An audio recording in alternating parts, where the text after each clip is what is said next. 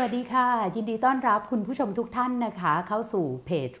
101.world นะคะ วันนี้รายการ 101 One on One ค่ะ เราก็จะมาคุยกันเรื่องอุปถัมภ์ค้ำไข่ พอพูดถึงเรื่องระบบอุปถัมภ์เนี่ยหลายครั้งเราใช้เรื่องระบบอุปถัมภ์ความสัมพันธ์ระบบอุปถัมภ์คนที่อุปถัมภ์คนที่อยากจะเข้าไปถูกอุปถัมภ์เนี่ยในการอธิบายสังคมไทย อธิบายการเมืองไทย อธิบายปรากฏการณ์ต่างๆ แต่ไม่แน่ใจว่าเราเข้าใจมันถูกต้องหรือเปล่า ล่าสุดเนี่ยมีงานวิชาการนะคะ ซึ่งออกมาเป็นหนังสือที่เรียกว่าอ่านได้ไม่ยากนะคะของรองศาสตราจารย์เวียงรัตน์เนติโพนะคะ ซึ่งท่านเป็นอาจารย์คณะรัฐศาสตร์จุฬาลงกรณ์มหาวิทยาลัยเล่มนี้นะคะ อุปถัมภ์ค้ำใคร แต่ว่าก็มีชื่อเล็กๆ ที่เรียกว่าน่าสนใจไม่แพ้กัน คือการเลือกตั้งไทยกับประชาธิปไตยที่ก้าวถอยหลังนะคะ วันนี้เราได้รับเกียรติจากอาจารย์อาจารย์คะสวัสดีค่ะสวัสดีค่ะค่ะ คือช่วงนี้เนี่ยมันมีทั้งปรากฏการณ์ในประเทศไทย ปรากฏการณ์ในโลกที่เราบอกว่ามันเป็นช่วงของประชาธิปไตยถดถอย หรือประชาธิปไตยถอยหลังก็อาจจะพอได้นะคะ แต่ว่าก่อนที่จะพูดถึงขนาดนั้นเนี่ยอยากจะให้อาจารย์ช่วยอธิบายความสัมพันธ์ในการอุปถัมภ์ในระบบอุปถัมภ์เนี่ยแบบเข้าใจง่าย ๆ ที่พอฟังเรื่องนี้แล้ว เดี๋ยวเราจะใช้เป็นฐานในการมองปรากฏการณ์ต่างๆ ที่เกิดขึ้นนะคะค่ะ ก็คือพูดง่ายๆเราเริ่มจากคำนิยามก่อนอือหือว่าความสัมพันธ์แบบอุปถัมภ์เนี่ยพยายามเอ่อตัวเองเนี่ยพยายามเลี่ยงคำว่าระบบ เพราะว่ามันไม่ systematic คือมันเป็นความสัมพันธ์ ซึ่งมันมีการเปลี่ยนแปลงได้ เข้าออกได้ แล้วก็อาจจะเพิ่มลดขนาด แล้วก็เปลี่ยนแปลงไปตามสถานการณ์ ก็เลยค่ะพยายามเลี่ยงเลยใช้คำว่าความสัมพันธ์แบบอุปถัมภ์ซึ่งมันไม่ค่อยในภาษาไทยมันไม่ค่อยสื่อเท่าไหร่ แต่ว่าพยายามอ้างอิงกับภาษาอังกฤษคือ clientelism มันจะกว้างๆหน่อยแต่จริงๆ แล้วในเรื่องของการศึกษาแบบความสัมพันธ์อุปถัมภ์เนี่ยมันมีศัพท์คำว่า clientelism เอ่อ patron and client ก็คือผู้ถมกับกับผู้รับผู้การรัอุบปการถัมอุปภ์ถัมภ์แล้วก็ patronage system brokerage ระบบแบบเอ่อนายหน้าทางการเมือง brokerage system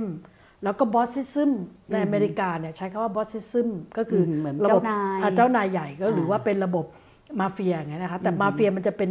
เป็นคำเฉพาะขององค์กรอาชญากรรมองค์กร คือ organized crime มันเลยที่ไมันดูเป็นไม่ได้ใช้ systematic มากกว่า มันเป็นใช่ไหซิสเต็มเป็นองค์กรแล้วก็อยู่ใต้ดินคือไม่ได้เกี่ยวกับการเมือง นี่เราค่ะกำลังพูดถึงความสัมพันธ์แบบอุปถัมภ์ในทางสังคมในทางการเมืองนะคะก็เลยอยากจะใช้คำว่าความสัมพันธ์แบบอุปถัมภ์ซึ่งเอ่ออันนี้มันมีอยู่4ี่ห้าข้อใครทีเลียที่มันไม่เหมือนอันอื่นก็คือว่ามันต้องมีความไม่เท่ากันประการหนึ่งประการที่สองก็คือจะต้องมีคนที่เอ่อเป็นผู้ให้การอุปถัมภ์และผู้รับการอุปถัมภ์ แล้วก็อยู่ในความสัมพันธ์ที่ไม่เท่ากันนะคะ อันที่สามก็คือค่อนข้างมีความต่อเนื่อง สมมุติว่าเอ่อรู้สึกน่าสงสารจังก็เอาของไปให้เป็นการเป็นการเหมือนกับให้อุปถัมภ์เนี่ยค่ะเหมือนมันเป็นเอ่อการกุศลมากกว่า แล้วก็หายกันไป ไม่ต้องรู้จักกัน อันนี้เราไม่นับเป็นเอ่อ clientelism มันจะต้องมีความต่อเนื่อง เราให้เขาแล้วเรา expect ว่าเมื่อเราขอความช่วยเหลือเขาต้องให้ หรือคนที่รับการอุปถัมภ์จะต้อง ทำอะไรให้เราเป็นการตอบแทนและคาดหวังว่า เราจะต้องคุ้มครองดูแลเขา คือมันมีความต่อเนื่องด้วย อันนี้เป็นลักษณะความสัมพันธ์ หรือว่ามันอาจจะเกี่ยวข้องกับคอร์รัปชันแต่คอร์รัปชันทุกอย่างไม่ได้เป็นความสัมพันธ์อุปถัมภ์ถ้าหากว่าเราเอ่อถูกจราจรเรียกแล้วเราก็ยัดเงินให้ใส่มือจราจร 500 บาทจะได้ไม่ต้องไปสถานีตำรวจค่ะไม่ถือว่าเป็นความสัมพันธ์อุปถัมภ์เราแทบไม่รู้จักเขา เขาแทบไม่รู้จักเรา แล้วก็จบสิ้นกันไปถือว่าเป็น transaction เสร็จ อันนี้ความสัมพันธ์อุปถัมภ์มันจึงต้องมีเอ่อเงื่อนไขคือมีความต่อเนื่องนะมีการอุปถัมภ์ค่ะที่ต่อเนื่อง แต่ความต่อเนื่องนี้แหละ มันจะเปลี่ยนมากหรือน้อยได้อย่างไร มันจะมีพลวัตเร็วหรือช้าเนี่ยมันคือคุณภาพของความสัมพันธ์ เราใช้คำว่าคุณภาพมันจะมันคือ quality มันคือคุณลักษณะของความสัมพันธ์อือหือสมมุติว่าเราให้ความรู้สักพักค่ะหนึ่งเนี่ย เขาก็จะมีความรู้มากขึ้น แล้วก็หลุดออกจากไม่ต้องพึ่งเราแล้ว มีความรู้ของเขา แต่ถ้าเกิดว่าเราให้เขากู้ยืมเงิน มีดอกเบี้ยติดไปด้วยค่ะเขาจะตกอยู่ภายใต้การอุปถัมภ์ของเราไปตลอด เพราะว่าเขาไม่สามารถที่จะปลดออกไปได้จากความสัมพันธ์แบบนั้นค่ะดังนั้นเอ่อการตอบแทนนี่แหละ อะไรคือสิ่งตอบแทน มันจะเป็นตัวกำหนดความสัมพันธ์แบบอุปถัมภ์ว่ามันยังคงอยู่ยาวนานไหม มีพลวัตไหม เปลี่ยนแปลงเร็วมากน้อยเพียงใด หรือว่ามีคุณภาพไหมด้วยอ่ามีคุณภาพไหมด้วย อุปถัมภ์กันแบบเหนียวแน่น อุปถัมภ์กันแบบที่เรียกว่าเอ่ออีกฝ่ายหนึ่งก็เรียกว่าไม่มีอำนาจต่อรองเลยแบบนั้นใช่ไหมคะฮะอันนี้ก็แบบบางทีมันก็ความสนใจของคนที่ศึกษาเรื่องพวกนี้บางทีเขาจะมองว่ามันมีคอสอะไรในการที่จะมันมีต้นทุนอะไรในการที่จะละที่ที่เราจะหลุดออกจากความสัมพันธ์แบบอุปถัมภ์หรือพูดง่ายๆเรามีต้นทุนอะไรที่เราจะ ยอมหักหลังหรือยอมหลุดออกไปจากนายของเราอืมถ้าหากว่าต้นทุนนั้นมันเสียหายมาก เช่น ครอบครัวก็ไม่ได้รับการดูแลหรือสูญเสียที่ดิน หรือว่าถูกขับออกมาจากสังคมนั้น หรือว่าไม่มีพักจะอยู่ ไม่มีเอิ่มกลุ่มมาคุ้มครองเขา ก็ถือว่าเป็นต้นทุนที่สูงมาก แต่ถ้าต้นทุนนั้นเนี่ยหลุดออกไปก็ยังมีคนอื่นให้เรา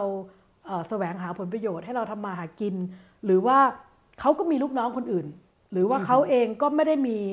เอ่อสิ่งมาตอบแทนเราได้อย่างต่อเนื่อง การหลุดออกไปบางทีเขาก็อาจจะลัดตัดต้นทุนของเขาด้วย เพราะฉะนั้นตรงหรือนี้วัแหนละหนึ่งที่มันเราจะอาจจะบอกไม่จำเป็นต้องมีระบบอุปถัมภ์ก็จะเป็นไปได้ ถูกช่ไหในคะสังคมสมัยใหม่ หรือโมเดิร์น o c i ตี้เนี่ยเราคาดหวังว่าคนมันจะแข่งขันกันแบบเท่าเทียมกันอือฮึเอ่อคนจะมีความสัมพันธ์แบบ เท่าเทียมกัน มีสิทธิในทางการเมืองเหมือนกัน สิทธิในทางสังคมเหมือนกัน ในการรับการบริการจากรัฐ ในการได้รับการศึกษาในการอะไรเท่ากันนั้นความสัมพันธ์แบบอุปถัมภ์เนี่ยมันจึงไม่ใช่สิ่งที่จำเป็นในสังคมสมัยใหม่อืมคือสังคมสมัยใหม่ไม่จำเป็นต้องมีค่ะแล้วก็เป็นความสัมพันธ์แบบเอ่อในในความสัมพันธ์ทางทุนนิยมเนี่ยก็ถือว่าความสัมพันธ์แบบอุปถัมภ์ไม่จำเป็น เพราะว่าเป็นการแข่งขันกันเอ่อ ในขณะที่ใครที่มีความสามารถหรือผลิตสินค้าที่ดีกว่า ก็สามารถเข้าไปแข่งขันได้เพราะฉะนั้นอุปถัมภ์จึงเป็นอุปสรรคต่อการพัฒนาทุนนิยม เป็นอุปสรรคต่อการพัฒนาสังคมสมัยใหม่ ที่เอาความสามารถเข้ามาแข่งขันนั้นเรื่องนี้มันก็เอ่อในทางอุดมคติเนี่ยสังคมสมัยใหม่ ไม่ควรจะมีความสัมพันธ์อุปถัมภ์อือฮึค่ะทีนี้ถ้าเรามองเรื่องความสัมพันธ์แบบอุปถัมภ์แล้วลองมาดูสังคมไทย อาจารย์บอกว่ามันมีลักษณะทั้งความต่อเนื่อง ความเปลี่ยนแปลงมีพลวัต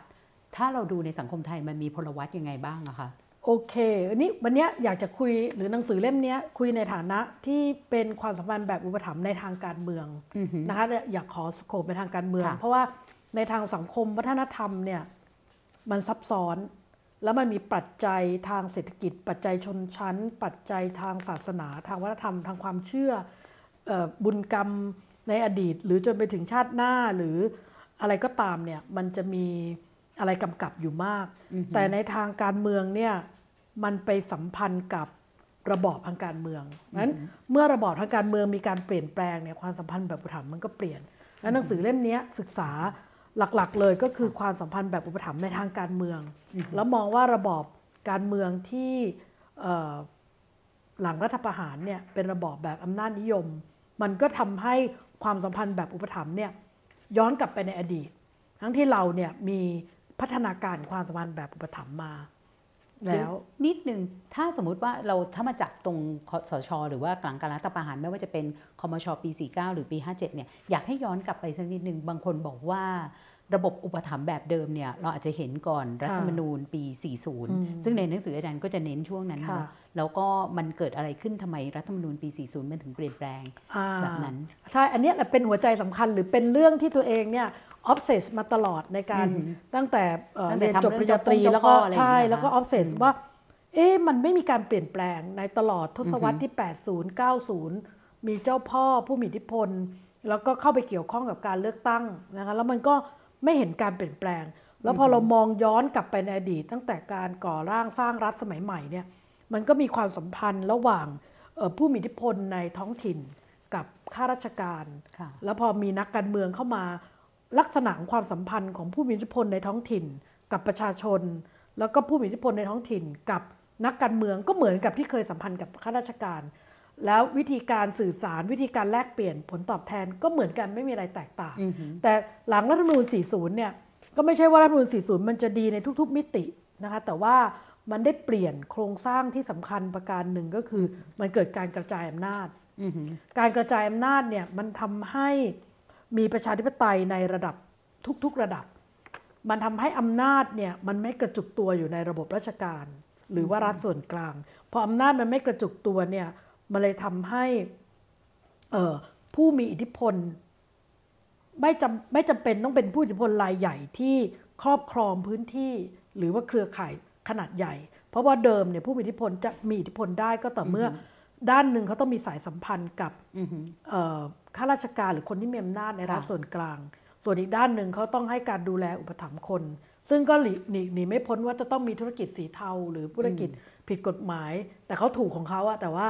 มันมันไม่ไม่ชอบมาพากลนะเป็นธุรกิจลับ เพื่อจะเอาเงินตรงเนี้ยมา support คน แล้วก็ทั้งสองเพื่อจะข้างระดมคน แล้วก็ใช่ทั้งสองข้างแล้วก็ได้ผลประโยชน์จากการที่มีเอ่อความสัมพันธ์กับผู้มีอำนาจ ทีนี้พอมีการกระจายอำนาจเนี่ย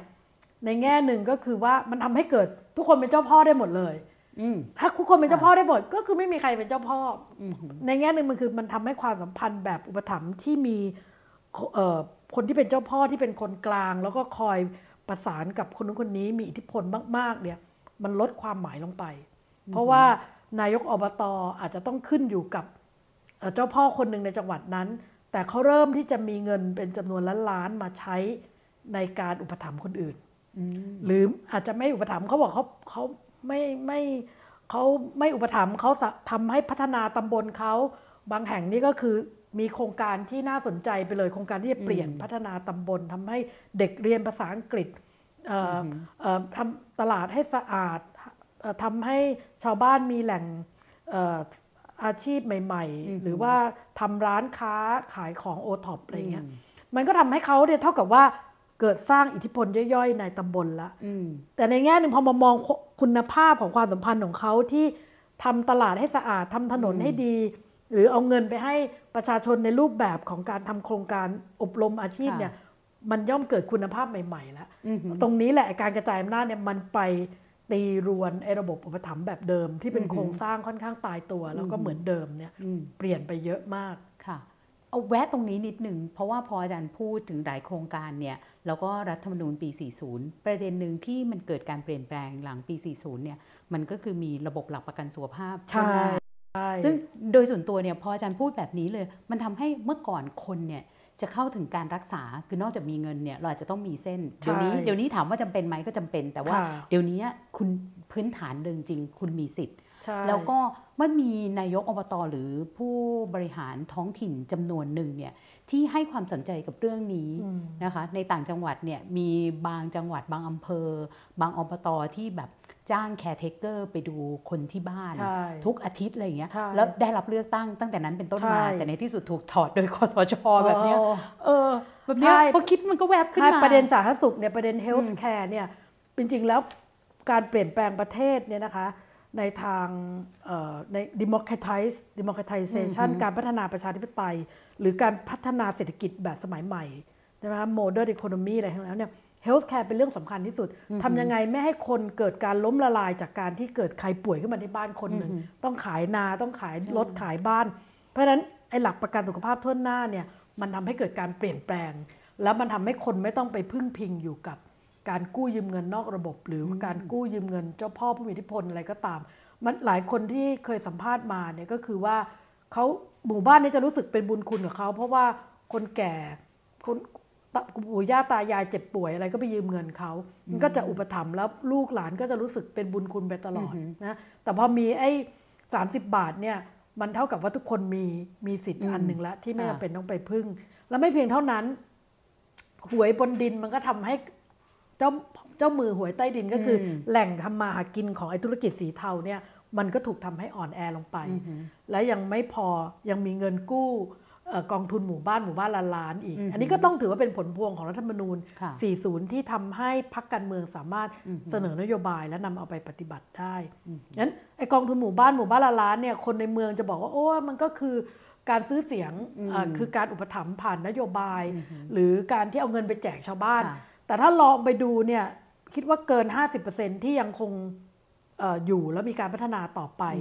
ต้องการเงิน 30,000 บาท เพื่อเอาไปทำลงทุนทางธุรกิจเล็ก ๆ หรือไปซื้อมอเตอร์ไซค์เพื่อจะเอาไปหาเงินเออนอกหมู่บ้าน หรือว่าเอาไปเอ่อปรับปรุงบ้านหรืออะไรก็ตามเนี่ยมันทำให้เกิดการไหลเวียนของเงินทุนที่ไม่ต้องไปพึ่งพิงกับเอ่อเอ่อในทุนเงินกู้นอกระบบ อันนี้ก็ถือว่าเป็นการปลดความสัมพันธ์อุปถัมภ์ที่ค่ะใหญ่มาก คืออันหนึงเนี่ยมันทำให้เจ้าพ่อตัวใหญ่ๆเนี่ยลดความหมาย เกิดคนจำนวนมากที่มีเอ่อมีสิ่งตอบแทนไปให้ประชาชน และอีกด้านหนึ่งก็คือมีโครงการที่เป็น universal care พร้อมๆกันกับการมีโครงการกองทุนหมู่บ้านเข้าถึงการกู้ยืมเงินได้ โดยไม่ต้องไปพึ่งพาผู้มีอิทธิพล ในแง่นี้เราก็อาจจะถ้าเรามองทางสังคมเนี่ยมันไม่ได้หายไปเป็นศูนย์ มันไม่ใช่แบบออกกฎหมายแล้วมันหายไป ผู้มีอิทธิพลถูกฆ่าเรียบหรือ ในทุนเงินกู้ไม่มีแล้วไม่ใช่ แต่ว่าเราจะเห็นแนวโน้มเลยว่าหลังรัฐธรรมนูญ40 เมื่อมีพักไทยรักไทย มีนโยบายแบบนี้ขึ้นมาเนี่ยถ้ามันต่อไปอีก 10 ปี 10 ปีเนี่ยมันหายไปแน่ๆ ไม่ใช่หายไปเพราะว่าเจ้าพ่อผู้นิพนธ์ตาย แต่เพราะว่ามันไม่มีใครจำเป็นต้องไปพึ่งพาอำนาจแบบนั้นแล้ว อันนี้ก็น่าสนใจ ซึ่งอันนี้ใช่ไหมคะที่อาจารย์เรียกมันโดยกรอบใหญ่ ๆ ว่าความสัมพันธ์ที่มีคุณภาพมากขึ้น ใช่ค่ะ ถ้ามีการเลือกตั้งเนี่ย มันเกิดเกิดการต่อรองทางการเมือง แล้วมันทำให้คืออันนี้ในทางรัฐศาสตร์เนี่ยเราจะสนใจ อันนี้ก็อยากจะขยายความนิดนึง อย่าเพิ่งเบื่อก็คือว่าเรามักจะบอกว่าก็เหมือนหน้าเดิมๆเจ้าพ่อคนเดิมบ้านใหญ่เหมือนเดิมกำนันเปาะเราขอเอ่ยชื่อกำนันเปาะเนี่ยจริงก็นับถือท่านในแง่ที่ว่าพังงาดตัวเองมาจากจบป .4 แล้วก็ทำทุกอย่าง แล้วก็เลี้ยงลูกจนจบมหาวิทยาลัย แล้วก็เป็นนักการเมืองที่มีคุณภาพหรือที่มีความรู้ความสามารถนะคะ เราพูดถึงกำนันเปาะได้เนี่ยกำนันเปาะเมื่อไหร่เมื่อไหร่ก็ชนะการเลือกตั้งมันไม่อะไรเปลี่ยนแปลง แต่เดิมเนี่ยกำนันเปาะเนี่ยไม่รู้เอาเงินจากไหน มาให้คนชาวบ้านเพื่อที่จะอุปถัมภ์แล้วก็ตอนเลือกตั้งชาวบ้านก็เลือกกำนันเปาะอ้าวพวกนี้เขาจะไล่ที่ขายของที่หนองมนไม่ได้กำนันเปาะไปเจรจากับผู้ใหญ่ให้ขายของได้ คนอื่นทำไม่ได้ เพราะว่าคนอื่นไม่ได้มีเส้นสายแบบกำนันเปาะ แต่พอ กำนันป๊อปมาเป็นนายกเทศมนตรีเทศบาลแสนสุข สิ่งที่เขาทามันไม่ใช่แบบนักเลง ไม่ใช่เขาเคยเล่าว่าเขาไปวิ่งแถวบางแสน แล้วก็นักเลงเจอหน้าขู่เดี๋ยวกูยิงมึงทิ้งน้ำมาเที่ยวมาเสพยาเสพติดอะไรอย่างนี้ไม่ได้พอเป็นเทศบาลบางแสนปุ๊บทำโครงการรณรงค์ปลอดยาเสพติดอ่าทำโครงการอบรมอาชีพ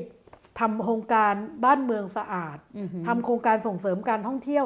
มันเปลี่ยนรูปแบบ กับการสิ่งที่เขาให้เนี่ยไม่รู้เอาเงินจากไหน หรือว่าธุรกิจเทาๆอะไรก็ตามเปลี่ยนมาเป็นงบประมาณนั้นในทางรัฐศาสตร์เราจะสนใจว่าสิ่งตอบแทนที่ผู้อุปถัมภ์ให้กับผู้รับอุปถัมภ์เนี่ยมันมาจากงบประมาณ มันเป็นเงินแบบ Public Money มันมาจากเงินภาษีเงินภาษีหรือมันมาจากเงินกระเป๋าเขาเงินกระเป๋าเขามันจะเป็นเรื่องส่วนตัวที่เขาก็จะใช้ความรุนแรงข่มขู่ได้ แต่ถ้าเงินภาษีมันก็จะเป็นความสัมพันธ์อีกแบบหนึ่งซึ่งอันนี้เปลี่ยนแปลงได้ แล้วก็เปิดช่องให้เขาเลือก อีกสี่ปีข้างหน้า เอ๊ะ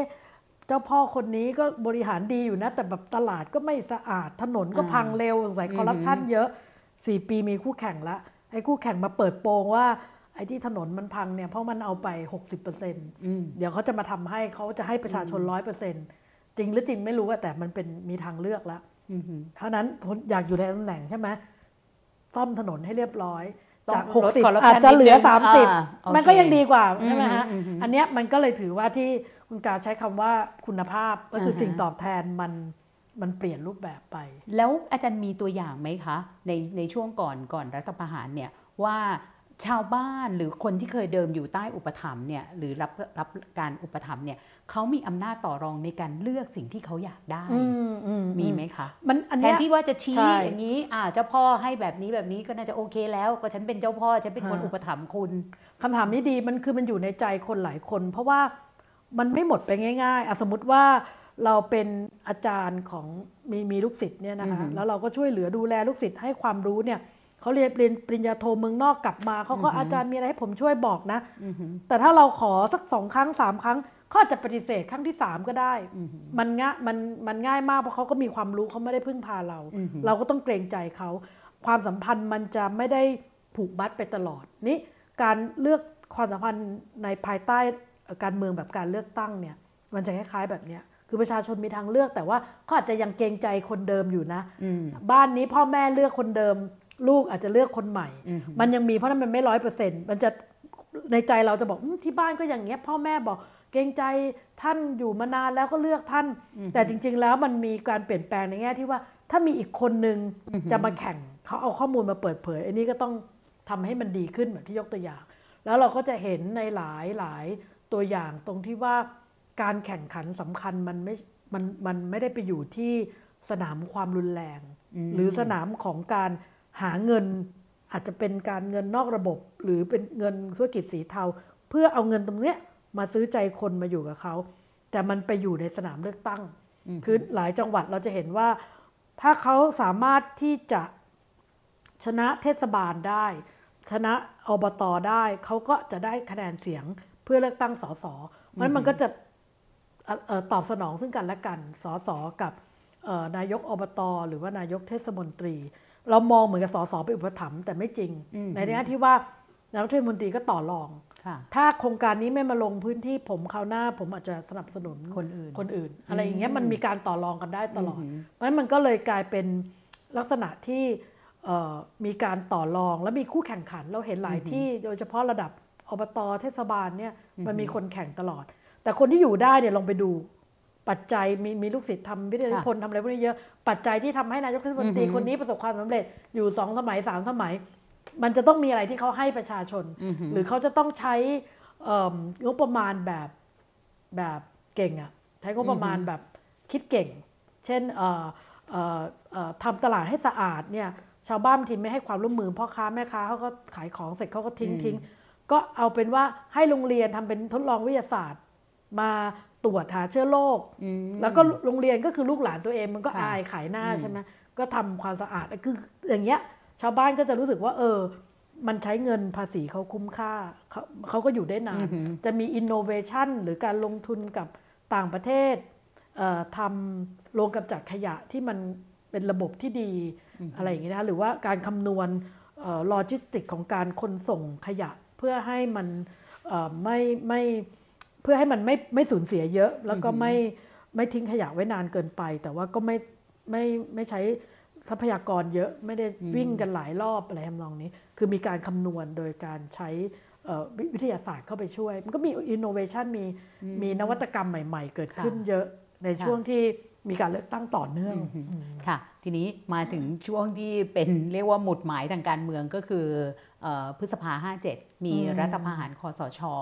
อะไรเกิดขึ้นระบบอุปถัมภ์ยังอยู่ไหมอืมหรือมันเปลี่ยนไปอย่างไร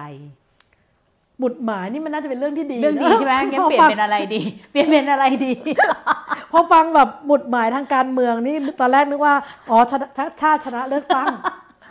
โอ้หมุดหมายการเมืองปีห้าเจ็ดนี่เศร้าเนอะมัน แต่ว่าเหมือนชีวิตโโหเราก็อยู่อย่างเงี้ย เราก็ต้องเปลี่ยนแปลงความเศร้ามาระหวังว่าจะไม่เกิดอีก เออโอ้โหประเทศเราโอ้โหมันมันมันถอยมันถอยหลังไปอย่างมาก แต่บางคนก็เอ้ามันไม่มีอะไรเปลี่ยนแปลงเหมือนเดิม จริง ๆ แล้วก็รู้สึกค่อนข้างจะเอ่อหงุดหงิดกับนักวิจัยที่บอกว่าทุกอย่างเหมือนเดิมอะมันไม่มันไม่ได้เหมือนเดิมนะมันต้องเข้าไปดูในเอ่ออย่าไปดูที่ตัวบุคคลดูสิ่งค่ะที่เขาแลกเปลี่ยนค่ะพอมันมีการเปลี่ยนแปลงปุ๊บมันหยุดการเลือกตั้งเลยอือหือ แล้วไม่เพียงเท่านั้นหยุดการเลือกตั้งบางทีเราดูแค่ว่าหยุดการเลือกตั้ง แล้วก็ก็สบายสินายกเทศมนตรี นายกอบตนายกอบจก็รักษาการต่อไปเป็นอืม8ปีได้เงินใช่เดือนไปเรื่อยจริงเงินเดือนมันไม่มีความหมาย แต่มันทำมากกว่านั้น คือในเนี้ยใช้หนึ่งบทที่จะทำความเข้าใจว่าการพยายามรวมอำนาจกลับอือหือในหลาย ๆ รูปแบบในรูปแบบของการขอความร่วมมือจากกระทรวงต้นสังกัด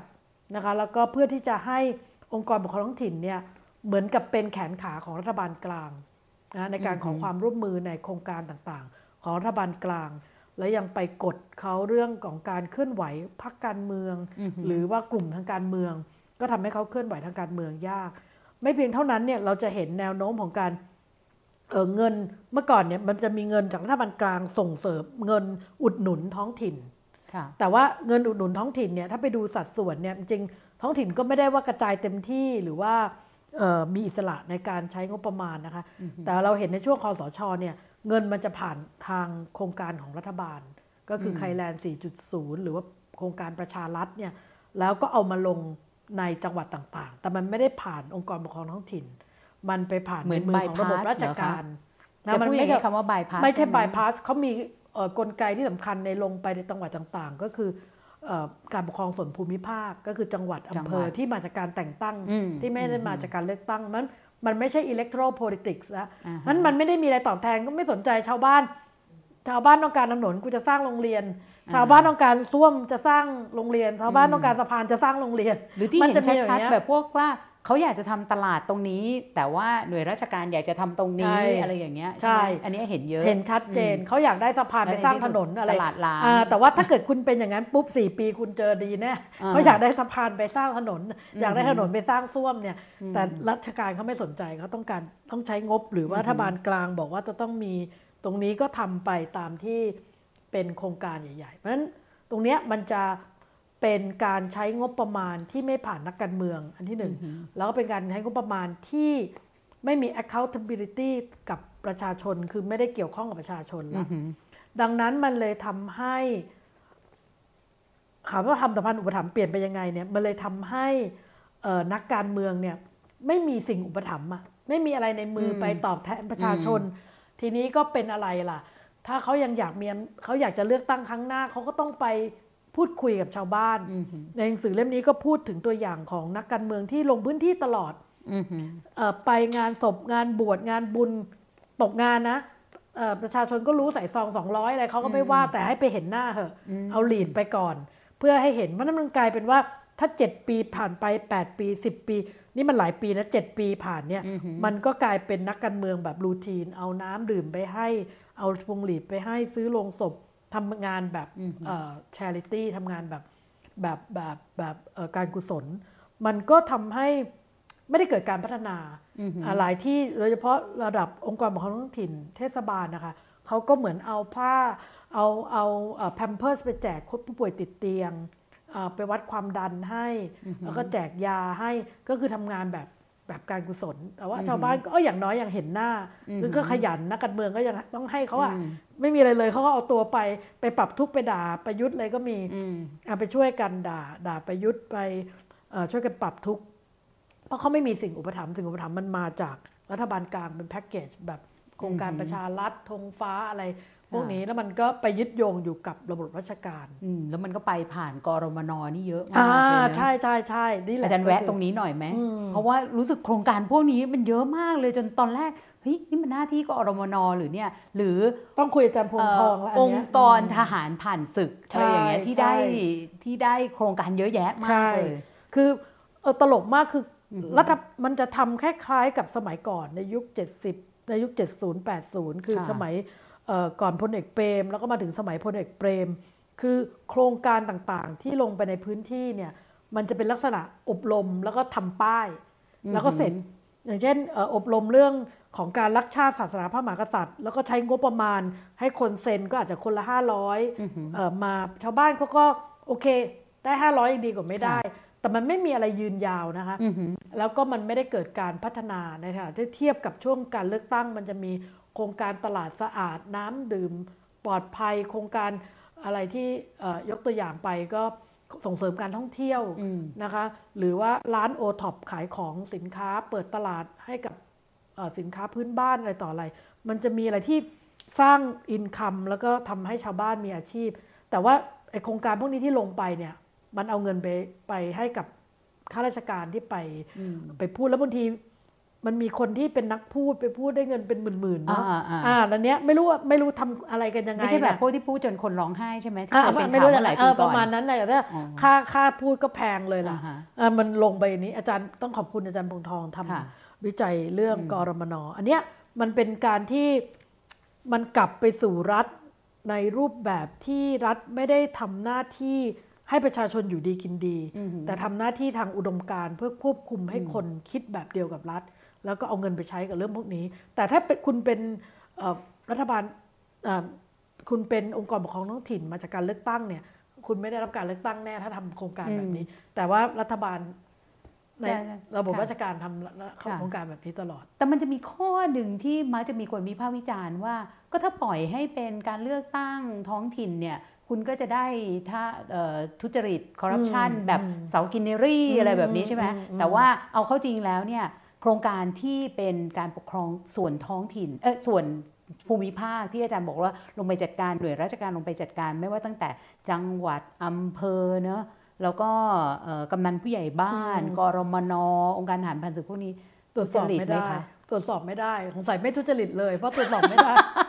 อาจารย์ใช้คำอย่างนี้แล้วกันเออไม่มีใครไปถ่ายรูปแล้วก็ไม่มีคู่แข่งนี่ ไม่มีการเลือกตั้งสี่ปีอืมสงสัยเลยไม่มีการทุจริตเลยอืมมั้ง แต่ว่า ไออ้พวกอบตเทศบาลบางที แล้วไม่ใช่ว่าทำเสากินนารีไปด่าเขาไม่ได้ก็ด่าด่าแหละ ต้องด่าอืมแต่หมายความว่า ต้องดูใน move ใหม่ ๆ หลังการรัฐประหารเนี่ย ก็คือมันจะไปจี้ตรวจสอบจังอืมจัดอบรมชาวบ้าน เอาชาวบ้านเชียงใหม่ไปสอนชาวบ้านชนบุรีทำอ่าฮะทอผ้าอย่างเงี้ย โอ้ยนี่มันคอร์รัปชันมันมีการเอาคนไปเที่ยว ให้สอบสวนเลยนายก เอ่อเทศมนตรีผิด อันนี้ยกตัวอย่างนะไม่ได้อืมอืมแต่มีเอาคนเชียงใหม่อยากไปดูทะเลแหละจริงๆแล้วก็คือเอาคนเชียงใหม่ไปให้ทอผ้าเอาคนชนบุรีไปดูตลาดที่หางดงโอ้ยอืมตลาดอาหารอร่อยสะอาดอะไรก็ว่าไป มันเป็นการแลกเปลี่ยนซึ่งอันเนี้ยมันทำให้เกิดองค์ความรู้ใหม่ ๆทำให้เกิดความคิดนวัตกรรม แล้วก็อันในแง่หนึ่งก็คือเป็นการสร้างเครือข่ายของนักการเมือง แต่ในแง่หนึ่งเนี่ย มันเป็นการเกิดการไหลเวียนข้อมูลข่าวสาร ก็ไปจี้เขาหมดว่าอันนี้ผิดผิดผิด ยกเว้นแต่สเปคบางอย่างที่ส่วนกลางให้ทำได้รวมทั้งไอ้เสาไฟพวกนี้อืมก็คือหมายความว่ามันมีอะไรที่ไปสอบสวนแล้วก็แต่การสอบสวนเนี่ยอืมเป็นการสอบสวนเพื่อประโยชน์ทางการเมืองอืมก็คือถ้าเป็นกลุ่มการเมืองที่สนับสนุนรัฐบาลคอสชเนี่ยค่ะไม่โดนสอบสวนค่ะมีนายกอบจ 11 12 คนโดนแขวนหมดก็คืออมว่าถูกให้พัก งานให้เอารองนายกขึ้นมารักษาการ แล้วตัวเองถูกพักงาน เพื่อจะต่อรองว่าเลือกตั้งครั้งต่อไปต้องสนับสนุนเขา เพราะถ้าได้นายกอบจมันได้ทั้งจังหวัดอืมแล้วมันก็มีนายกอบจหกเจ็ดคนย้ายมาพลังประชารัฐอือหือนี่ก็คือความสัมพันธ์แบบอุปถัมภ์ที่ low quality ที่สุดแล้วถ้าเราอืมพูดคำว่าคุณภาพเนี่ยค่ะเป็นความสัมพันธ์แบบทำให้กลัวอือหือความสัมพันธ์ที่มีคุณภาพที่สุดก็คือเอาของไปให้ที่ทำให้เขาเจริญเติบโตได้ค่ะแต่การที่ขู่ให้เขากลัวเนี่ยไม่มีทางเลือก อันเนี้ยอืมคสชใช้ยุทธวิธีเนี้ยดึงคนเข้าเยอะ ซึ่งเราเห็นในการเลือกตั้งปี 62 ใช่ใช่ไหมแล้วคะค่ะก็คือแบบที่อาจารย์ว่า ใช่ เพราะว่ามีอบจจำนวนหนึ่ง แล้วก็ค่อนข้างชัดหรืออย่างอือหือเอิ่มตระกูลของจังหวัดชนบุรีนะคะอืมที่เอ่อในที่สุดแล้วก็เข้าไปช่วยพลังประชารัฐ แต่ว่าค่ะมันก็ก็เห็นคืออันนี้ไม่ได้พูดเองแต่หนังสือพิมพ์ก็ลงเลยว่า กำนันป๊อกก็ได้ออกมาอยู่โรงพยาบาลตำรวจอืมาอหือรักษาตัวก่อนท่านที่ท่านจะเสียชีวิตนะค่ะหรือว่ามีนักการเมืองเออที่เชียงใหม่หรือที่จังหวัดอื่นๆนะคะที่ถูกเอ่อล็อกไม่เขาเรียกถูกถูกล็อกนะถูกถูกถูกแขวนไม่ให้ไม่ให้รักไม่ให้ปฏิบัติงาน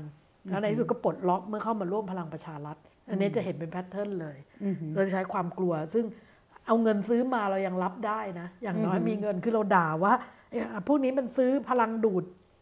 เอาเงินดูดมา อย่างน้อยมันมีเงิน อันนี้มันไม่ได้ดูดมันขู่เลยว่า ถ้าไม่มานี่คือเจอคดีหรืออะไรเนี่ย มันเป็นเป็นการเมืองความหวาดกลัว ซึ่งอือหือถือว่าเป็นความสัมพันธ์แบบอุปถัมภ์ที่อืมที่แย่ที่สุดนะถ้าจากเลือกตั้ง 62 อบจ อบทยังอยู่ในรูปแบบนี้ใช่ไหมคะ และถ้าเรากระโดดกระเถิบมาถึงการเลือกตั้งผู้ว่ากทมอืมนายกโอเคพัทยา โอเค อันเนี้ยมีคนพูดเออ พอเลือกตั้งอบจก่อนค่ะเลือกตั้งอบจมันจะมีหลายแพทเทิร์นมากอือหือแต่เราจะเห็นเลยว่ามีบางจังหลายจังหวัดที่เอ่อนายกอบจโดนข่มขู่หรือว่าถูกแขวนเนี่ยก็ไปอยู่กับพลังประชารัฐ แต่ก็เจอสวนเจอประชาชนแบบ อย่างเช่นไม่เลือกที่เชียงใหม่อ๋อก็ไม่เลือกกลุ่มค่ะเดิม ซึ่งเขาก็เหนียวแน่นกันมาตลอด แต่พอค่ะหลุดออกจากพรรคการเมืองที่เขาชื่นชอบอ่าฮะคนก็ไม่เลือกก็มีอือหือแต่ก็ยังมีหลายที่ที่ยังคงเป็นบ้านใหญ่ คือไม่มีการเปลี่ยนแปลงก็ บ้านใหญ่อาจจะเป็นเอ่อครอบครัวที่รู้จักวางตัวหรืออีกแง่หนึ่งก็คือไม่แสดงออกชัดเจนว่าไม่เอารัฐประหารหรืออะไรอือหือแล้วก็อาจจะแอบเจรจาอะไรก็ตามก็ยังคงอยู่รอดได้ แล้วก็ก็คือเป็นการเมืองที่ยากพอสมควรอบจแล้วมันเพราะมันจะไปกำหนดการเลือกตั้งสสเยอะ แต่พอดีมันเลือกตั้งสสก่อน มันมีหลาย pattern มาก ที่พอมาถึงเทศบาลกับอบต เอาเรื่องอบตก่อนอบตอือหือครั้งเนี้ยใช้เงินเยอะมากค่ะ ใช้เงินเยอะมากคนก็ถามว่าทำไมใช้เงินเยอะมากความสัมพันธ์แบบถามกลับมาหรือเปล่า คือเดิมเนี่ยมันก็อบตนี่ก็จะใช้เงินเยอะโดยเปรียบเทียบ เพราะว่ามันเป็น community เล็ก ๆ ชุมชนเล็ก ๆ มันไม่ค่อยมีอะไรที่จะไปตอบแทนให้กับประชาชนได้อย่างเป็นรูปธรรมมากอำนาจอบอบตก็จำกัด มันก็จะมาด้วยเครือข่ายเครือญาติ คนที่ญาติเยอะก็จะได้รับเลือกตั้ง หรือคนที่เป็นคนผู้อาวุโสคนนับถือ หรือการที่ใช้เงินในการซื้อเสียงก็เป็นอย่างนี้มาตลอด แต่ครั้งเนี้ยเอิ่มก็มันเราก็วัดยากนะว่ามากที่สุดหรือเปล่า แต่ว่ามีในทุก ๆพื้นที่ใช้เงินเยอะมาก เพราะว่ามันไปถอยหลังเข้ามาอยู่ที่ศูนย์นะอือหือพอมาอยู่ที่ศูนย์อะไรที่จะใช้ได้ดีที่สุดก็คือเงินซื้อใจกำลังมากที่สุดก็ซื้อตังค์เงินกำลังเอออมว่ามันสู้กันสองอันเนี้ยก็คือออหือ primitive ที่สุดละก็เอามาเอามามากลับไปเดินเดินใหม่เพราะฉะนั้นอบตก็ต้องนับหนึ่งกันใหม่ เพิ่งเริ่มก้าวใหม่ ส่วนเทศบาลเนี่ยมันเป็นเขตเมืองเพค่ะราะฉะนั้นมันยังมีมีการแข่งขันเราจึงเห็นพักอนาคตใหม่พักก้าวไกลได้เข้ามาในหลายพื้นที่ หรือว่าเป็นพักใหญ่ ๆ ที่ประชาชนเขายังเหนียวแน่นอยู่เหมือนเดิม แต่ก็มีเอ่อในระดับเอ่อสมาชิกสภาเทศบาลเนี่ยในหลาย ๆ ที่เขาก็บอกว่ามันเป็นการเปลี่ยนแปลงการเลือกตั้ง มันไม่เหมือนแบบเดิมคือเดิมเนี่ยมันเป็นเรื่องของพักเรื่องของสี สมมุติว่าพักนี้เพื่อไทยครองพื้นที่นี้เนี่ย มันไม่ยากนักที่เอ่อผู้สมัครนายกจะบอกว่าเอ่ออยู่กับพักเพื่อไทยก็ได้คะแนนเสียง มันไม่ยากเลยที่ผู้สมัครนายกภาคใต้จะบอกว่าอยู่กับประชาธิปัตย์ก็จะได้คะแนนเสียงค่ะเพราะการเมืองมันมันเป็นเรื่องของพักใหญ่ใช่ไหมฮะแต่การเลือกตั้งครั้งหลังเนี่ยมันมีลักษณะแตกกระจาย คือในทางฝั่งของที่ไม่เอารัฐประหารก็มีเพื่อไทยแข่งกับเอ่อก้าวไกลก้าวไกล มันก็ทำให้เสียงแตกมาอีก แล้วทางฝั่งนู้นก็จะมีเอ่อ พลังประชารัฐ หรือคนที่บอกไม่ไม่ใช่พลังประชารัฐมีประชาธิปัตย์อีกอืมมันก็จะแตกก็คล้ายๆแพทเทิร์นมาถึงเลือกตั้งผู้ว่าค่ะเอ่อกทม แต่ก่อนพูดถึงผู้ว่ากทมเนี่ยอยากจะชี้เห็นว่ามันสะท้อนให้เห็นถึงระบบพักการเมืองอ่อนแออือหือพอพักการเมืองอ่อนแอเนี่ยสิ่งที่มันสำคัญกว่าพักก็คืออุปถัมภ์นั่นแหละค่ะคือพวกอันอันเนี้ยคคำคลาสสิกอันหนึ่งที่กำนันป๊อกเคยพูดตอนให้สัมภาษณ์นานมากแล้ว พักมันไม่สำคัญเท่าพวกอืมก็คือพวกของเขาหมายถึงความสัมพันธ์อุปถัมภ์นี่แหละ คนค่ะที่อยู่กับเขาเนี่ยพวกสำคัญกว่าพักการเมืองนั้นระบบพักอ่อนแอเนี่ยระบบพวกระบบเพื่อนอะไร มันก็สำคัญเพื่อนพวกหรือความสัมพันธ์อุปถัมภ์แบบนี้ใช่ไหมใช้เงินหรือว่าเอ่อคนที่ผู้สมัครที่ลงพื้นที่ประจำประชาชนเขาก็จะเลือกก็ชนะในระดับสมาชิกสภาเทศบาล หรือว่านายกเทศมนตรีที่ลงพื้นที่ประจำก็จะ ได้รับเลือกตั้งไม่ยากนัก มันก็จะไม่มีแพทเทิร์นที่ชัดเจน ไม่เหมือนก่อนรัฐประหารที่มันมันมีทั้งสีทั้งพักชัดเจนอือหือแล้วก็อันเนี้ยตอบได้ชัดเจนในการเมืองของผู้ว่ากทมค่ะที่ท่านชัดชาติได้รับเลือกตั้งมาถล่มทลายเนี่ยถ้าดูให้ดีก็คือ เป็นเพราะเออเป็นผู้สมัครที่แบบในนี่เรียกว่า strong candidate ผู้สมัครที่มีบุคลิกทุกอย่างที่มันเข้มแข็งแบบ physically ด้วย แล้วก็เป็นเรื่องคุณสมบัติอื่น ๆด้วยใช่ไหมค่ะฮะมันก็เลยทำให้คนถ้ามีคนนับคะแนนใช่ไหมคะว่าคนที่เลือกเพื่อไทยเท่าไหร่อืมโหวตให้มันอาจจะอะสมมติว่าร้อยเปอร์เซ็นเลือกก้าวไกลก็ต้องแบ่งไปกับวิโรธก็ต้องมาค่ะเลือกบางส่วน แต่ก็ยังไม่พออีกแสดงว่าต้องมีคนเลือกรสนาอือหือมีคนเลือกคุณสกลทีอะไรมาอืมเลือกเอ่อเอ่อชัดชาติด้วยอือหือถึงได้ถึงอัศวินล้านกว่าด้วยเออคนเลือกอัศวินก็มาเลือกชัดชาติเยอะเลยล่ะอืมค่ะเพราะเพราะฉะนั้นก็เลยเอ่อ แสดงให้เห็นว่าพักมันไม่ได้มีความหมายมากนี่พอมันมีปัจจัยผู้สมัครเข้มเด่น สมมุติว่ามันผู้สมัครไม่เด่นมากวันนี้ก็อาจจะเสียกระจายกว่านี้นี่มันเป็นเรื่องผู้สมัคร ลงมาดูที่สภาเทศบาลสภากทมสภากทมจะเห็นได้เลยว่าเป็นตัวผู้สมัครเช่นกันอือหือแล้วก็เป็นเรื่องของเครือข่าย เช่นมีกลุ่มที่เขาทำงานช่วยเหลือคนอ่าในช่วงโควิดอืมก็จะได้รับเลือกตั้ง หรือกลุ่มที่ลงพื้นที่ต่อเนื่อง หรือกลุ่มเดิมอาจจะพักเพื่อไทยที่เขาทำงานมาตลอดแล้วก็เราคอนเน็กกับอ่ามวลชนที่จงรักภักดีกับพักก็จะได้ เพราะฉะนั้นมันจะต้องไปดูในแต่ละพื้นที่มันจะไม่เป็นแพทเทิร์นแบบแบบ สีหรือพักแบบสมัยก่อนรัฐประหารค่ะค่ะ ถ้าเราขยับไปดูที่ของพัทยาล่ะคะอืมเรายังอะเห็น pattern แบบเดิมเหมือนกับที่เราเห็นในเทศบาลหรืออบตไหมอันนี้ก็บ้านใหญ่ใช่ไหมอ่าอ่าบ้านใหญ่บ้านบ้านใหญ่ที่บ้านนี่ใหญ่สองใหญ่คือใหญ่มากกับใหญ่กลางอ่าอ่าบ้านบ้านใหญ่ใหญ่มากชนะเนี่ยอือหือมันสะท้อนให้เห็นว่า อันเนี้ยมันจะคือมันไม่ได้เป็น pattern ว่าบ้านใหญ่ชนะทุกที่ เพราะบ้านใหญ่หลายที่แพ้ค่ะก็เลยอยากจะบอกว่ามันคือ มันเป็นปัจจัยเรื่องของเงินเรื่องของความสัมพันธ์อะไรหลายอย่างมันเอ่อการเลือกตั้งครั้งเนี้ยมันเป็นเรื่องที่เอิ่มยังไงดีอะต้องไปดูในแต่ละพื้นที่คือหมายความว่าอือฮึมันจะมาสรุปแบบสีแดงอยู่ทางเหนือทางอีสาน สีฟ้าอยู่ข้างล่างไม่ได้แบบเดิมยากละหรือมันจะเป็น movement แบบคนรุ่นใหม่มาสีส้มอะไรเงี้ยก็จะไม่ชัดละ อันเนี้ยมันต้องไปดูว่าในพื้นที่นั้นเนี่ยมันมีการใช้เงินมันมีการใช้สายสัมพันธ์แบบไหน เพราะว่า จากเท่าที่ศึกษาเทศบาลเนี่ยแต่ละแห่งมันจะมีรายละเอียดเฉพาะมากมันก็เป็นเรื่องของแคนดิเดตมันก็ไม่ยากเลยที่จังหวัดที่อย่างพัทยาอย่างเงี้ยที่ที่บ้านใหญ่เขายังมีอิทธิพลอยู่สูงในทางการเมืองก็ถ้าชนะไป แต่ว่าถ้าสมมุติว่ามีการเลือกตั้งในอีก 2 เดือนข้างหน้าหมายถึงค่ะเลือกตั้งทั่วไปอาจารย์วิเคราะห์ได้ไหมคะโอ้อันเนี้ยคิดว่าความระบบพักเนี่ยมันจะมันจะอ่อนไปเยอะนะคะ แต่ว่าไอ้เนื่องจากคนไม่เอา กระแสไม่เอารัฐประหารก็มีส่วนมีส่วนที่จะสนับสนุนพักที่เขาไม่เอารัฐประหาร มันก็ยังคงอยู่แบบคราวที่แล้ว เพราะว่าเลือกตั้งไปแล้วยังจะมาไม่ให้เขาจัดตั้งรัฐบาลอีก มันก็จะมีคนจำนวนนี้ยังอยู่เยอะ เพราะฉะนั้นพอเลือกตั้งใหญ่เนี่ยถ้าเกิดเรานับจาก popular vote เข้าใจว่า popular vote เดิมนี้พักพลังประชารัฐได้สูงสุดเนาะอือหือน่าจะไม่ได้แล้ว อันเนี้ยรู้รู้แน่นอนแล้วว่าเอ่ออาจจะวิเคราะห์อย่างอื่นยังไม่รู้ว่าได้ที่นั่งเท่าไหร่แต่พรรคพลังประชารัฐนี่ไม่ได้ popular vote เท่าเดิมแน่นอนแล้ว นี่ก็จะเอ่อแต่ว่าถ้าพูดถึงความสัมพันธ์อุปถัมภ์กับระบบของพรรคการเมืองหรือการเลือกตั้งเนี่ยมันกลายมาเป็นเอ่อความสัมพันธ์แบบ เรียกว่าพรรคอ่อนแอ เรียกว่า weak party system คือมันไม่ค่อยชัดแล้ว มันจะขึ้นอยู่กับตัวบุคคลเงินหรือสายสัมพันธ์อะไรหลาย ๆ อย่างอืมซึ่งถือว่าถ้าเอาเข้าจริงเนี่ยถือว่าคนที่ออกแบบรัฐธรรมนูญ ปี 60 เนี่ยประสบความสำเร็จนะ ใช่ในการทำให้คือจากเอ่อ strong เอ่อ Party party เนี่ย system กลายเป็น weakest เลยเออใช่เพราะแล้วก็มันไม่ได้ออกแบบรัฐธรรมนูญอย่างเดียวมันยังไปแซะเขาอีกไปเอาเขาไปขังคุกเอาเขาไปข่มขู่อะไรก็เลยเละตุ้มเป๊ะไปหมดแถมทำให้พักฝ่ายค้านด้วยกันทะเลาะกันอีก อันเนี้ยคือคนละอืมอันนี้อาจจะต้อง ต้องโทษรัฐบาลด้วยส่วนหนึ่งนะคะ คือบางทีเราก็เบรมกันเองว่าไม่ควรจะทะเลาะกันจริงๆก็ไม่ควรทะเลาะกันอันนี้อยากจะพูดนิดนึงแต่ว่าค่ะเราจะต้องเบรมไอโซเชียลมีเดียด้วยที่มันมันสร้างสร้างข้อมูลที่ที่มันมันเกิดความเกลียดชังหรือว่าอะไรที่มันไม่เป็นจริงมากด้วยโซเชียลมีเดียก็มีผลเยอะอืมค่ะ ทีนี้พออาจารย์พูดถึงเรื่องของการเอารัฐประหารไม่เอารัฐประหารในช่วงหลายปีที่ผ่านมาเนี่ยเราก็จะเห็นปรากฏการณ์ต้องเรียกว่ามันเป็นยุคสมัยที่ราษฎรชูสามนิ้วอ่าเนาะ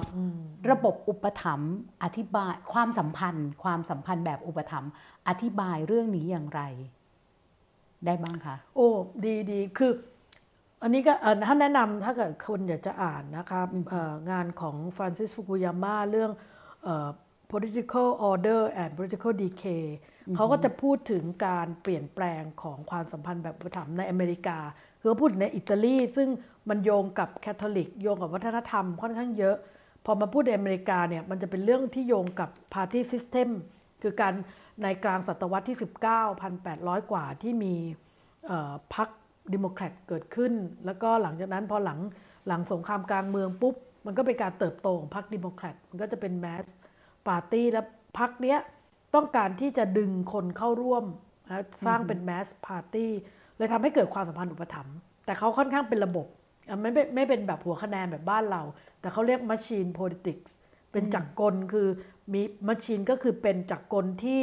ทำงานเพื่อดึงคะแนนให้พรรคมันก็จะเป็นความสัมพันธ์แบบอุปถัมภ์เลยโดยเฉพาะในเมืองใหญ่ ๆ อะไรนี้ก็จะชัดเจนก็อยู่มานานเกือบร้อยปีเหมือนกันจนเข้ากลางศตวรรษที่แล้วศตวรรษที่ 20เนี่ย ที่มันค่อยๆ อ่อนลงไป ที่มันอ่อนลงไปก็เพราะว่าชนชั้นกลางเนี่ยเรียกร้องให้มีการปฏิรูปการเมือง คือการเมืองที่นักการเมืองเป็นใหญ่ แล้วก็ดึงเอาคนแบบโมบิลไลซ์คนระดมคนมาเพื่อสนับสนุนตัวเองเนี่ยมันเลิกสักทีแล้วก็ให้การเมืองมัน clean มากขึ้น ชนชั้นกลางก็เอ่อวิพากษ์วิจารณ์ ก็จะมีเมนมี sentiment คล้ายๆ มีบรรยากาศอารมณ์คล้ายๆ กับเอ่อขบวนการ 3 นิ้วที่ต้องการให้ reform ทีนี้บ้านเราอะไรอะไรที่มันควร reform มากที่สุดเขาก็พูดไปหลายอย่างใช่ไหมฮะเพราะว่ามันมีหลายอย่างที่มันไม่ไม่ชอบมาพากลในการค่ะเมือง แต่ของอเมริกามันชัดมากก็คือไอ้ patronage system เนี่ยมันเกาะกินระบบการเมืองสหรัฐอย่างมาก คนชั้นกลางก็เลยเคลื่อนไหว มันก็เลยแต่ตอนช่วงแรกๆเนี่ยการเคลื่อนไหวของชนชั้นกลางเนี่ยมันกลับเป็นปฏิปักษ์กับชนชั้นล่างเพราะชนชั้นล่างได้ประโยชน์จากไอ้ระบบความสัมพันธ์แบบอุปถัมภ์แล้วก็พรรคการเมืองที่ขยายสิทธิ์ให้กับ ชนชั้นล่างนะมันก็จะมีความอ่าอ่าขัดแย้งกัน สู้กันเป็นหลายทศวรรษเหมือนกัน จนในที่สุด หลังสงครามโลกที่สองเนี่ยมันมา settle ตรงที่เอ่อคนเป็นชนชั้นกลางเยอะ คนที่อพยพมาในช่วงปลายศตวรรษที่ 19 ต้นศตวรรษที่ 20 ก็เป็นคนอเมริกัน แล้วก็ลูกหลานก็มีการศึกษาเข้าเรียนโรงเรียนมีมีการมีงานทำมันก็ทำให้คนพอคนส่วนใหญ่เป็นชนชั้นกลาง มันจะความสัมพันธ์อุปถัมภ์มันอ่อนแอไปเอง มันก็หมดลงไป แต่มันไม่ได้หมดลงไปจากการเรียกร้องอย่างเดียว แต่กระแสการเรียกร้องมันทำให้เกิดการต้องการปฏิรูป ต้องการปฏิรูประบบราชการให้มันมีประสิทธิภาพมากขึ้น ต้องการให้ใช้ merit system ใช้ระบบอ่าการคัดเลือกคนแบบที่ไม่มีการฝากฝังกันอะไรอย่างเงี้ย มันเป็นปัญหาของเขาแล้วก็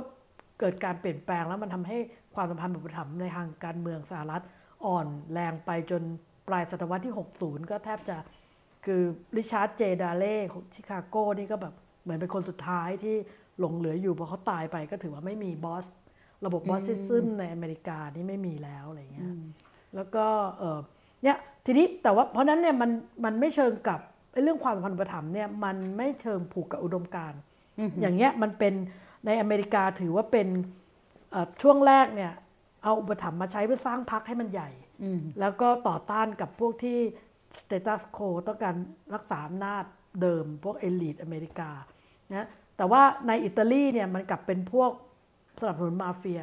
พวกความสัมพันธ์อุปถัมภ์เนี่ยคือมาเฟียเอาไปใช้กับนักการเมืองค่ะแล้วก็ใช้เยอะในภาคใต้ของอิตาลี มันก็เป็นพวกนักการเมืองฝ่ายขวาจะชอบใช้ความสัมพันธ์แบบนี้ มันก็มีทั้งหลายรูปแบบมันในแง่อุดมการณ์ค่ะ แล้วถ้าเรามองอย่างยุคราษฎรสามนิ้วเนี่ยนะคะ เราคิดว่าเขา ใช้อุดมการณ์อะไรอะคะหเขารือว่าเขาไม่เอาระบบอุปถัมภ์เลย แน่นอนเพราะระบบอุปถัมภ์มันคือการเห็นคนไม่เท่ากันอือหือมันเห็นคนเป็นไพร่ฟ้าใช่ไหมฮะแล้วก็ต้องให้คนอยู่ภายใต้การคุ้มครอง ซึ่งตัวเองเนี่ยก็ค่อนข้างจะรู้สึกตกใจแล้วก็สลดใจกับการที่พอมาเปลี่ยนไป พอมีการรัฐประหารเนี่ยมันเปลี่ยนการบริหารงานภาครัฐเนี่ยไปอยู่ในมือระบบราชการมากขึ้น แล้วก็กลายเป็นว่า ทุกวันนี้เราไปหาเราไปติดต่อสถานที่ราชการอะไรมันกลับไปเหมือนสมัยเมื่อก่อนนะแล้วคิดว่ามีคนบ่นเยอะ เวลาไปทำธุระอะไรจะระบบราชการจะกลายมาเป็นใหญ่ แล้วก็ข่มขู่ปเหระมือนชาชนทำเสียงดุใส่เราอะไรแบบนี้ซึ่งใช่ไหมมันจะมีช่วงหนึ่งที่อืมนักการเมืองเป็นใหญ่ ระบบราชการก็จะไม่ชอบนักการเมืองมาเปลี่ยนนู่นเปลี่ยนนี่ตอนนี้ระบบราชการเป็นใหญ่ แล้วก็เด็กรัฐศาสตร์เนี้ยเมื่อก่อนไม่เคยคิดจะเป็นรับราชการตอนนี้ อาชีพที่มั่นคงแล้วก็ดีที่สุด มีอำนาจมากที่สุด เป็นระบบราชการแล้วมันก็กลับกันนี้รัษฎรสามนิ้วเนี่ยต้องการที่จะปลดอันเนี้ยนั้นสิ่งที่เขาพูดเขาพูดเป็นนามธรรมหรือเขาสิ่งที่เขาเห็นในหนังสือพิมพ์สิ่งที่เขาเห็นว่ามันสำคัญที่สุด เหมือนกับคนอเมริกาเห็นระบบอุปถัมภ์อะแต่สิ่งที่เขามองไม่เห็นมันคือเรื่องของการกระจายอำนาจ ซึ่งก็ดีที่มีมีคนพูดมีนักการเมืองพูดเรื่องนี้ เป็นเรื่องของการกระจายอำนาจ เรื่องของการดึงงบประมาณให้มาอยู่ในมือของ คนที่ใช้อำนาจทางการเมืองมากกว่าอำนาจของระบบราชการ มันจะทำให้ความสัมพันธ์อุปถัมภ์มีการมีเกิดพลวัตมากขึ้นค่ะเผื่ออาจารย์จะจิบน้ำนะคะ แล้วจะได้ตั้งคำถามเพิ่มเติม คือกำลังมองว่าเอ่องานของอาจารย์เนี่ยแน่นอนว่ามีเอ่อนักวิชาการหลายคนก็วิพากษ์วิจารณ์คอมเมนต์เอ่อเขามองไหมคะว่าอะไรที่มันเอื้อระบบอุปถัมภ์แบบไม่มีคุณภาพ ในสังคมไทย และจะแก้ไขปัญหานี้ยังไง อืมคิดว่าตัวเองเนี่ยมองเป็นหลักคือเรื่องของเออระบอบการเมืองคือ อันเนี้ยเราจัดวางความสัมพันธ์อุปถัมภ์ในระบอบการเมืองอันแน่นอนก็เอาพูดภาษาง่ายๆ เลย ระบอบประชาธิปไตย มันย่อมทำให้ไอสิ่งตอบแทนในความสัมพันธ์อุปถัมภ์มันอืมมีคุณภาพขึ้นค่ะเพราะมีการต่อรองได้เปลี่ยนแปลงได้ ในระบอบของอำนาจนิยมเนี่ยมันใช้ความกลัวใช้การข่มขู่ แล้วก็ใช้เงินใช้กำลัง แล้วก็รวมศูนย์เงินอยู่ที่ระบบราชการส่วนกลาง มันก็อ่าไม่มีอำนาจมากขึ้น อันนี้ก็เอ่อเป็นเป็นสิ่งที่ตัวเองมองนะค่ะแต่ว่าก็มีนักวิชาการจำนวนหนึ่งนะที่เขาเน้นเรื่องของเอ่อเอ่อความสัมพันธ์อุปถัมภ์ในบริบทของวัฒนธรรม มันมีบริบทโครงสร้างทางวัฒนธรรมที่เป็นตัวกำหนด เช่น วัฒนธรรมแบบไพร่ฟ้าแบบของเรา ที่เห็นคนที่มีอำนาจมีบุญบารมีมากกว่า ก็เคารพนบนอบคือเอิ่มรับใช้ต่อเนื่องทั้งที่ไม่ได้มีเอ่อบุญคุณหรือไม่ได้มีสิ่งอุปถัมภ์อะไรแล้ว หรือจริง ๆ แล้วคุณเป็นอิสระได้แล้ว ในเมื่อมันไม่มีใครทำร้ายคุณแล้วไม่มีหลอดจากเอ่อโดเมนอื่นมาโจมตี หมู่บ้านคุณแล้วคุณไม่ต้องมาอาศัยหลอดคนนี้ไปคุ้มครอง คุณก็ยังคงอยู่ เพราะว่าเป็น วัฒนธรรมที่ยอบชอบอยู่ทุกปีกคนอื่นอะไร เราก็เห็นอยู่ทั่วไปนะ อันนี้ก็อันนี้คนบางคนก็บอกมันเป็นเรื่องของวัฒนธรรมมันแก้ยากอือฮึนะมันก็อะอาจจะไม่ใช่ระดับนักวิจัย แต่ว่าคนทั่วไปที่สนใจเรื่องนี้ก็บอกเป็นเรื่องวัฒนธรรมแต่อีกอันหนึงคนก็บอกว่ามันมีเงื่อนไขของโครงสร้างรัฐ คืออันนี้เรามองในแง่ของระบบระบอบการเมืองเลือกตั้งดีกว่าไม่เลือกตั้งใช่ไหมฮะ แต่อีกแง่หนึ่งเขามองในแง่ของโครงสร้างรัฐคือ state คือ state apparatus หรือตัวกลไกแขนขาของรัฐ คือโครงสร้างรัฐที่มันครอบงำคน แล้วมันปกครองโดยมองประชาชนเป็นไพร่ฟ้าเนี่ยมันย่อมทำให้ระบบอุปถัมภ์ความสัมพันธ์แบบอุปถัมภ์เนี่ยมัน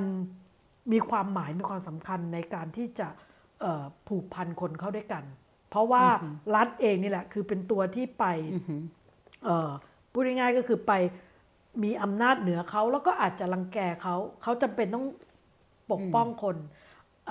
จำเป็นต้องเข้าไปหาคนที่เขาจะอยู่ซุกใต้ปีกได้ พูดง่ายๆคือ ถ้าเราเป็นชาวบ้านธรรมดาเนี่ย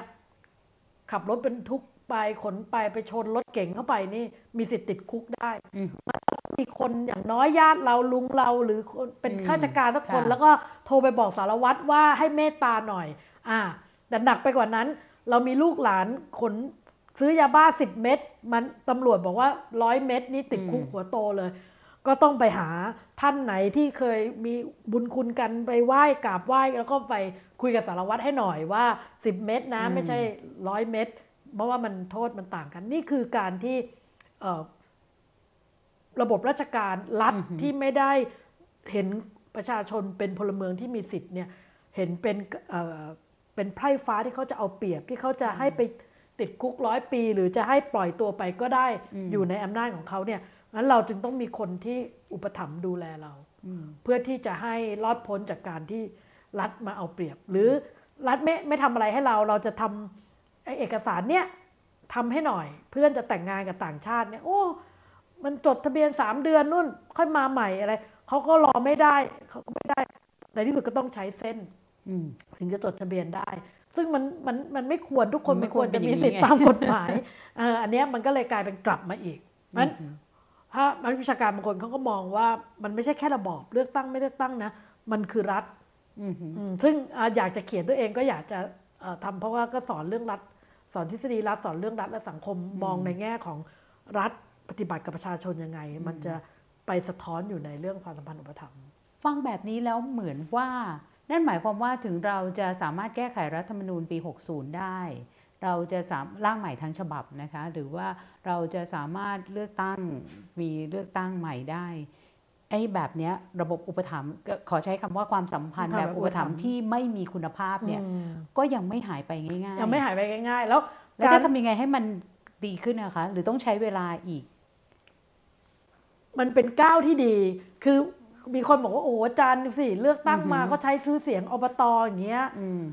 โอ้ยมันก้าวแล้วหนึ่งก้าวกลับไปเป็นเด็กศูนย์หน่อยกำลังหัดเดินอือหือหนึ่งก้าวก็เป็นความหวังแล้วยังดีกว่าไม่ให้เขาเลือกตั้ง เพราะฉะนั้นค่ะเนี่ยเลือกตั้งแล้วยังมีสวมาเลือกนายกอย่างน้อยที่สุดมันมีเอ่อเราได้ฟังนักการเมืองดีๆ พูดในสภา เราได้ฟังการเปิดโปงอะไรหลายอย่าง ดีกว่าก่อนปี 62 แน่นอน แม้ว่าเราจะมีนายกคนเดิม แต่ว่าหลายคนคงรู้สึกเห็นได้ถึงการเรียนรู้ทางการเมืองนั้นชาวบ้านก็เช่นกันเอ่อหมายถึงโหวตเตอร์ที่คนที่มีไปลงคะแนนกับนักการเมืองก็เหมือนกัน เขาก็เริ่มเห็นภาพอะไรมากขึ้น เพราะฉะนั้นอะสองปียังไม่ดีสี่ปีมันต้องดีขึ้นสี่ปีไม่ดีแปดปีมันต้องดีขึ้น มันเป็นก้าวที่มีความหวังมากขึ้น แล้วก็เอ่อการเลือกตั้งกทมเนี่ยมันสร้างแรงบันดาลใจหลายอย่าง ว่าเราสามารถมีผู้นำที่พูดรู้เรื่อง มีผู้นำที่ แชร์พื้นที่เดียวกับเรา ที่เราเดินออกกำลังที่เราเอ่อไปทำกิจกรรมในชีวิตประจำวันเรา แล้วก็ผู้นำมาเห็นว่าพื้นที่เหล่านี้มันมีความหมายไงกับกับคนที่อยู่ในสังคม เพราะฉะนั้นมันก็จะเป็นเซตมาตรฐานบางอย่างละอ่าว่าเอ่อการเป็นผู้นำหรือการเข้ามาทำในเอ่องานทางสาธารณะเนี่ย คุณจะต้องตอบโจทย์อะไรบางอย่าง มันก็มันก็ยังดีกว่าเดิมเยอะอืมยังดีกว่าเดิมเยอะค่ะกระเถิบออกจากไปจากบ้านเราบ้าง อาจารย์มองเรื่องนี้ถ้าเปรียบเทียบหรือว่าใช้ความสัมพันธ์แบบอุปถัมภ์เนี่ยมองในการเลือกตั้งต่างประเทศอืมอย่างล่าสุดที่เพิ่งผ่านมาอย่างกรณีของฟิลิปปินส์เนี่ย อาจารย์มองยังไงคะ เพราะที่นั่นเขาก็บอกว่ามี political dynasty ในพื้นที่ต่างๆ เหมือนกัน หรือว่าการที่บงบงขึ้นมาเป็นผู้นำประเทศอะไรอย่างเงี้ยอีกครั้งหนึ่งแม้ว่าสมัยพ่อเขาจะทำอะไรไว้มากมาย โดยเฉพาะเรื่องของการละเมิดสิทธิมนุษยชน แล้วก็การคอร์รัปชันนะคะค่ะ ในฟิลิปปินส์นี่เพื่อนอ่านอย่างบทความเพื่อนเขียนเนี่ยคือโจทย์แรกๆเนี่ยเป็นเป็นเรื่องของโซเชียลมีเดียอันนี้ก็ขอพูดสองอันควบคู่กันไปโซเชียลมีเดียเนี่ยมันทำให้ การเมืองถอยหลังจากประชาธิปไตยหลายเคส การเลือกตั้งของทรัมป์ก็เหมือนกัน ที่โซเชียลมีเดียเบรสิตที่คนอังกฤษโหวตออกจาก EU ก็เหมือนกัน แล้วก็ล่าสุดการที่ปูตินไปบุก ยูเครนเนี่ยก็ยังมีแม้แต่สำนักข่าวไทยบางสำนักยังไปบอกว่าเรื่องโกหกหมดเลยไม่มีการบุกคนล่าสุดเขาโดนยูทูบถอดออกไปนะคะเอาดีมากเพราะว่านำเสนอข่าวอันนี้อันนี้คือโซเชียลมีเดียมันไปเปิดโอกาสให้มี fake news ซึ่งอันนี้เป็นอันตรายประชาธิปไตย อันนี้ตัวเองก็คิดเรื่องนี้มาตลอด แล้วก็คิดว่า สถาบันทางการเมืองแบบประชาธิปไตยที่มันสร้างมาในร้อยกว่าปีที่แล้วศตวรรษเกือบสองศตวรรษที่แล้วเนี่ยมัน ไม่สอดคล้องกันแบบโลกที่มีโซเชียลมีเดียที่ข่าวสารมาเดินทางเร็วแล้ว fake news มันยังเจอทรัมป์ดูตาเต้ก็เช่นกันขอโทษบงบงก็เหมือนกัน ไปออกทิกตอกแบบเยอะแยะไปหมดเลยว่าสมัยมาคอสพ่อเขานี่รุ่งเรืองก็ครอบครัวรุ่งเรืองแต่คนอื่นมันก็คือมันรุ่งเรืองแหละ แต่เราจำได้สมัยเราเด็กๆเนี่ย มันมีคนปู่ย่าตายายส่งมีลูกหลานคนโบราณต้องไปเรียนฟิลิปปินส์ถึงจะเลิศมากเป็นแบบเมืองนอกเป็นภาษาอังกฤษดีอะไรเงี้ย แล้วมันก็ถอยถอยถอยจนถอยหลังเราไปสิบปี ตอนนี้มาใกล้ๆกันแล้วก็เป็นเพื่อนกันแล้วเรากับฟิลิปปินส์นะกลับมายืนอยู่ที่เดียวกัน อันนี้น่าจะเป็นโซเชียลมีเดียทำให้คนเข้าใจผิด และอีกด้านหนึ่งก็คือไปจับมือกับดูตาเต้ ซึ่งก็คือ boss ฟิลิปปินส์เนี่ยเป็นเคสแบบเดียวกันกับอเมริกาในอดีตร้อยปีที่แล้วก็คือเป็นเรื่องของระบบ boss แต่ฟิลิปปินส์กับไทยต่างกันตรงที่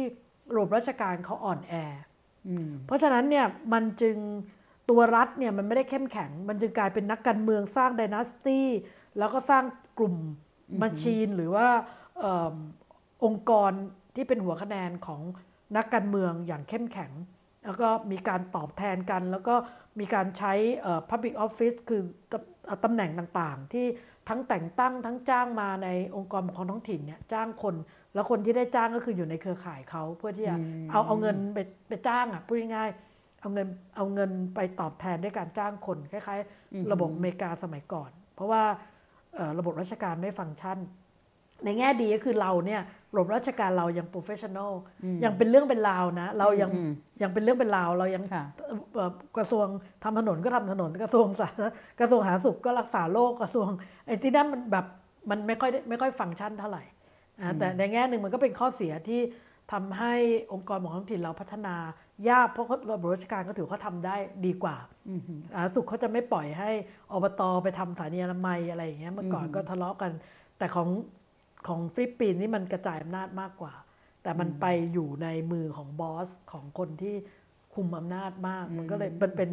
มันเป็นระบบอุปถัมภ์ที่โครงสร้างรัฐอ่อนแอ มันมันไม่ค่อยมันเป็นคนละ pattern กับเรา แต่ก็แย่พอกัน แย่ในเชิงคือคนละ pattern แต่แย่ในเชิงคุณภาพโอ้แย่อ่าใช่ เพราะว่ามันมีความรุนแรง เขาใช้ความรุนแรงมากกว่าเราเยอะฆ่าคนแบบว่างั้นประชาชนก็ไม่ได้มีอำนาจต่อรองในระบบอุปถัมภ์นั้นเลยหรือยังไงคะคนแต่ว่าซีวิลโซซายตี้เข้มแข็งนะคนเขามีปากมีเสียง แล้วก็มีส่วนร่วมทางการเมืองมากกว่าเรา คือเราจะมีว่าทำแบบไพร่ฟ้านอบน้อมยอมตาม แต่ว่า ไม่ค่อยได้อะไร เพราะมันไปอยู่ในระบบราชการที่เราตรวจสอบไม่ได้ แต่ของเขาเนี่ยมันไปอยู่ในมือของนักการเมือง ซึ่งมีอำนาจแล้วก็ชอบใช้ความรุนแรงด้วย แล้วก็ผูกขาดเรื่องของธุรกิจเรื่องของที่ดิน คือมี landlord ขนาดใหญ่แต่เราไม่มี มันจะคล้ายๆแพทเทิร์นมันจะไม่เหมือนกันค่ะ แล้วถ้าไปที่อินโดนีเซียล่ะคะ อาจารย์คืออยากฟังเปรียบเทียบว่าระหว่างก่อนซูฮาร์โตกับหลังซูฮาร์โตด้วย โอ้คือคือก่อนซูฮาร์โตมันก็เป็นเรื่องของรัฐเข้มแข็งใช่ไหมคะแล้วก็พรรคของรัฐใช่ไหมคะแต่ว่าหลังซูฮาร์โตหลังจาก reform แล้วเนี่ยจริงอินโดนีเซียเนี่ยเป็นประเทศที่มีระดับของการพัฒนาประชาธิปไตยสูงที่สุดค่ะในเอเชียตะวันออกเฉียงใต้อือหือแล้วเราก็มาถอยหลังอีกหลังจากมีรัฐประหารก็ถือว่าเขาไม่ไปใช่ว่าไม่ใช่ว่าเราอยู่เฉยๆแล้วเขาเดินหน้าอะนะอะเออเราถอยหเราลังถอยหลังด้วยอีกใช่ค่ะตอนนี้เราเราตามหลังเขาละอือหือค่ะแล้วก็เป็นเรื่องน่าเสียใจอย่างเพื่อนแข่งมาด้วยกันเนี่ยเขาก็จะอิจฉาคนทำ การเมืองไทย เพราะมันมีความหวัง มีรัฐธรรมนูญมีอะไรใหม่ ของเขาที่เพิ่งเริ่มต้น แต่ตอนนี้เราก็อิจหมายฉาถึงย้อนกเขาลับไปเมื่อสิบกว่าปีก่อนอ่านะสิบกว่าปีใช่อ่าฮะยี่สิบปีละโอเคตอนนี้เราอิจฉาเขาละเพราะว่าเราอือหือเพิ่งเราก็โอ้โหถอยหลังสองสองรอบนี้อินโดนีเซียเนี่ยมีเพื่อนที่ทำวิจัยด้วยกันนะในในนี้ก็จะเขียนอ้างอิงอยู่เหมือนกัน คือเขาเอ่อพูดถึงระบบพรรคการเมืองอ่อนแออเพราะระบบพรรคการเมืองอ่อนแอเนี่ย ระบบหัวคะแนนมันจะเข้มแข็ง คือเขาหมายความว่าเขาเขาใช้คำว่าคนไม่ได้ไปซื้อซื้อเสียงให้คนไปโหวตให้พักหรือว่านักการเมือง แต่ซื้อเสียงเพื่อซื้อเปลี่ยนหัวคะแนนให้เปลี่ยนข้างนั่นก็คือระบบหัวคะแนนเข้มแข็งก็นี้ก็คล้ายๆกับค่ะเมืองไทยก่อนรัฐธรรมนูญ40 ใช่คือจำได้มีพ่อหัวคะแนนเพื่อนเป็นหัวคะแนนอยู่บ้านใหญ่อุ๊ยสักจังหวัดหนึ่งในในภาคกลางนี่แหละค่ะ เขาก็ใหญ่เลยหัวเอ่อคนมางอใช่หัวคคะนแนนมาไม่ง้อแห้ให้งเขาย้ายข้างอะไรอใช่ย่างเงี้ยแล้วเขาก็บอกว่าเขาดูก่อนว่าอืมใครจะเอาประโยชน์ให้ประชาชนมากที่สุดอะไรเขาก็พูดไปอ่าแบบนั้นเลยอืมซึ่งก็อินโดนีเซียก็อินโดนีเซียป็ตอนนี้ก็เอ่อเริ่มมาเป็นแบบนี้แพทเทิร์นชัดขึ้นเรื่อยอืมฉะนั้นก็เริ่มมีอำนาจต่อรองมากขึ้นในในระดับประชาชนๆเอ่อหัวคะแนนมีอำนาจหัวต่อคะรแนองนมากขึ้นยังไม่ถึงประชาชนเหรยังอไม่คะไม่ไม่ถึงประชาชน เพราะว่าอันนี้มันเป็นความสัมพันธ์ patronage ก็ค่อนข้าง strong อืมหัวคะแนนกับประชาชนค่ะนะคะโหคุยมาชั่วโมงหนึ่งเนี่ยเยอะคิดมากว่าแบบแบบรู้สึกว่าเมามันมากจริง ๆ ยังมีหลายคำถาม แต่ขอแวะดูก่อนเดี๋ยวเดี๋ยวคุณผู้ชมทางบ้านบอกว่าเราสนุกสนานกันอยู่สองคนนะคะ การเมืองประชาธิปไตยที่ปลอดความสัมพันธ์แบบอุปถัมภ์ร้อยเปอร์เซ็นต์เนี่ยมีจริงไหม แล้วเป็นจริงได้ไหมหรือเป็นเพียงแค่อุดมคติ เอออังกฤษมันไม่มีนะ มันมีคนเขียนว่าทำไมมันไม่มี เพราะว่าอือหือมันเป็นเรื่องของเออคือชนชั้นนำมันไม่เคยปล่อยอำนาจเลย ใช่ไหมคะ จนมาถึงต้นศตวรรษที่ 20 แม้แต่เอ่อดูดาวตันแอบบี้ไหมคิดว่าคนน่าจะดู ก็คือชนชั้นนำเนี่ยเราก็ยังใช้วิธีระบบอุปถัมภ์คุยกันเจรจาหลอดใครเป็นเอ่อท่านหลอดก็ใครมีตำแหน่งอริสโตแครตก็สามารถที่จะไปทำให้เอ่อ นโยบายหรืออะไรมันเป็นไปตามที่ตัวเองต้องการได้ แล้วก็เขาก็อุปถัมภ์คนในพื้นที่ของเขาใช่ไหมคะ ก็ยังเป็นระบบแบบกึ่ง feudal มาจนถึงเป็นรูปแบบรัฐสมัยใหม่ พอหลังจากนั้นมันมีการเคลื่อนไหวที่ทำให้เอิ่มคนมีสิทธิทางการเมืองเลือกตั้งแบบทั่วไป แล้วก็เริ่มมี reform reform อยู่เรื่อยๆ จริงมันเริ่มจาก reform สาธารณสุข reform เรื่องของ housing แล้วก็เรื่องของสาธารณสุขนโยบายสาธารณสุขอะไรต่างๆ แล้วในที่สุดมันก็ไม่ได้เอามาใช้ในเรื่องการเมืองที่มีการเลือกตั้งเลย มันมันเปลี่ยนค่อนข้างที่จะเร็ว แล้วก็จะบอกว่าร้อยเปอร์เซ็นต์ก็ยากนะแต่ก็ถือว่าเป็นคนไม่ได้ศึกษาเรื่อง patronage หรือ clientelism ในอังกฤษนะทั้งนั้นที่บางประเทศอย่างในอิตาลีนี่ชัด ในสเปนก็มี แล้วก็ในอเมริกาเนี่ยเขาก็บอกว่าหลังทศวรรษที่ 60 อ่ามันในบางเมืองอาจจะยังมีนะ แต่ก็ถือว่าไม่ใช่ลักษณะสำคัญของการเมืองสหรัฐละอืม ครึ่งหลังศตวรรษที่ 20 คือ 50 70 ปีที่ผ่านมาเนี่ย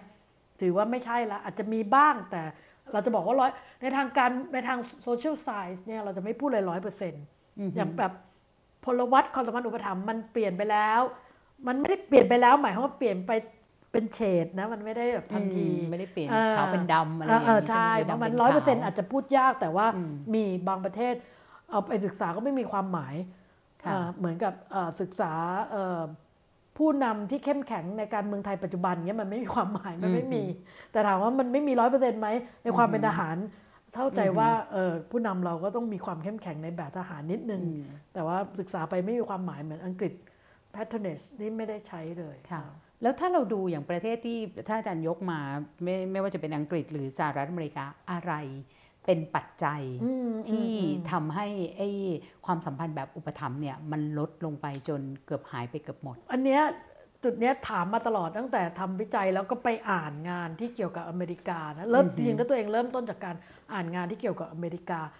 ข้อที่หนึ่งเลยก็คือกระจายอำนาจอือหือคือพอรัฐบาลท้องถิ่นมันมันมีอยู่ทั่วไปและมีประสิทธิภาพเนี่ยรัฐบาลท้องถิ่นเนี่ยมันเอาเงิน Public Money หรือเงินงบประมาณเนี่ยไปใช้เอ่อ ทำให้ยกระดับคนอือหือคือเริ่มต้นจากการที่เอาเงินไปจ้างคนอ่ากวาดถนนอะไรต่ออะไร แล้วลูกหลานของคนกวาดถนนครอบครัวก็มี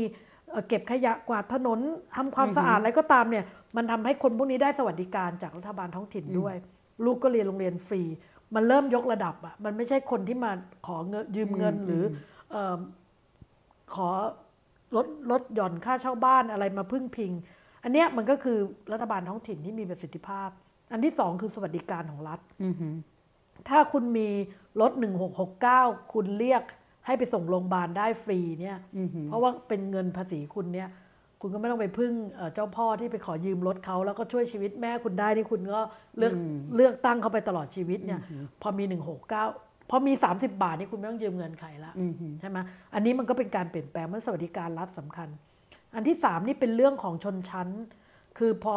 ไม่มีคนกลุ่มน้อยที่เสียเปรียบอือหือนะฮะในสังคมหรือเป็นคนเอ่อ marginalized เอ่อ group แบบพวกที่เป็นผู้อพยพ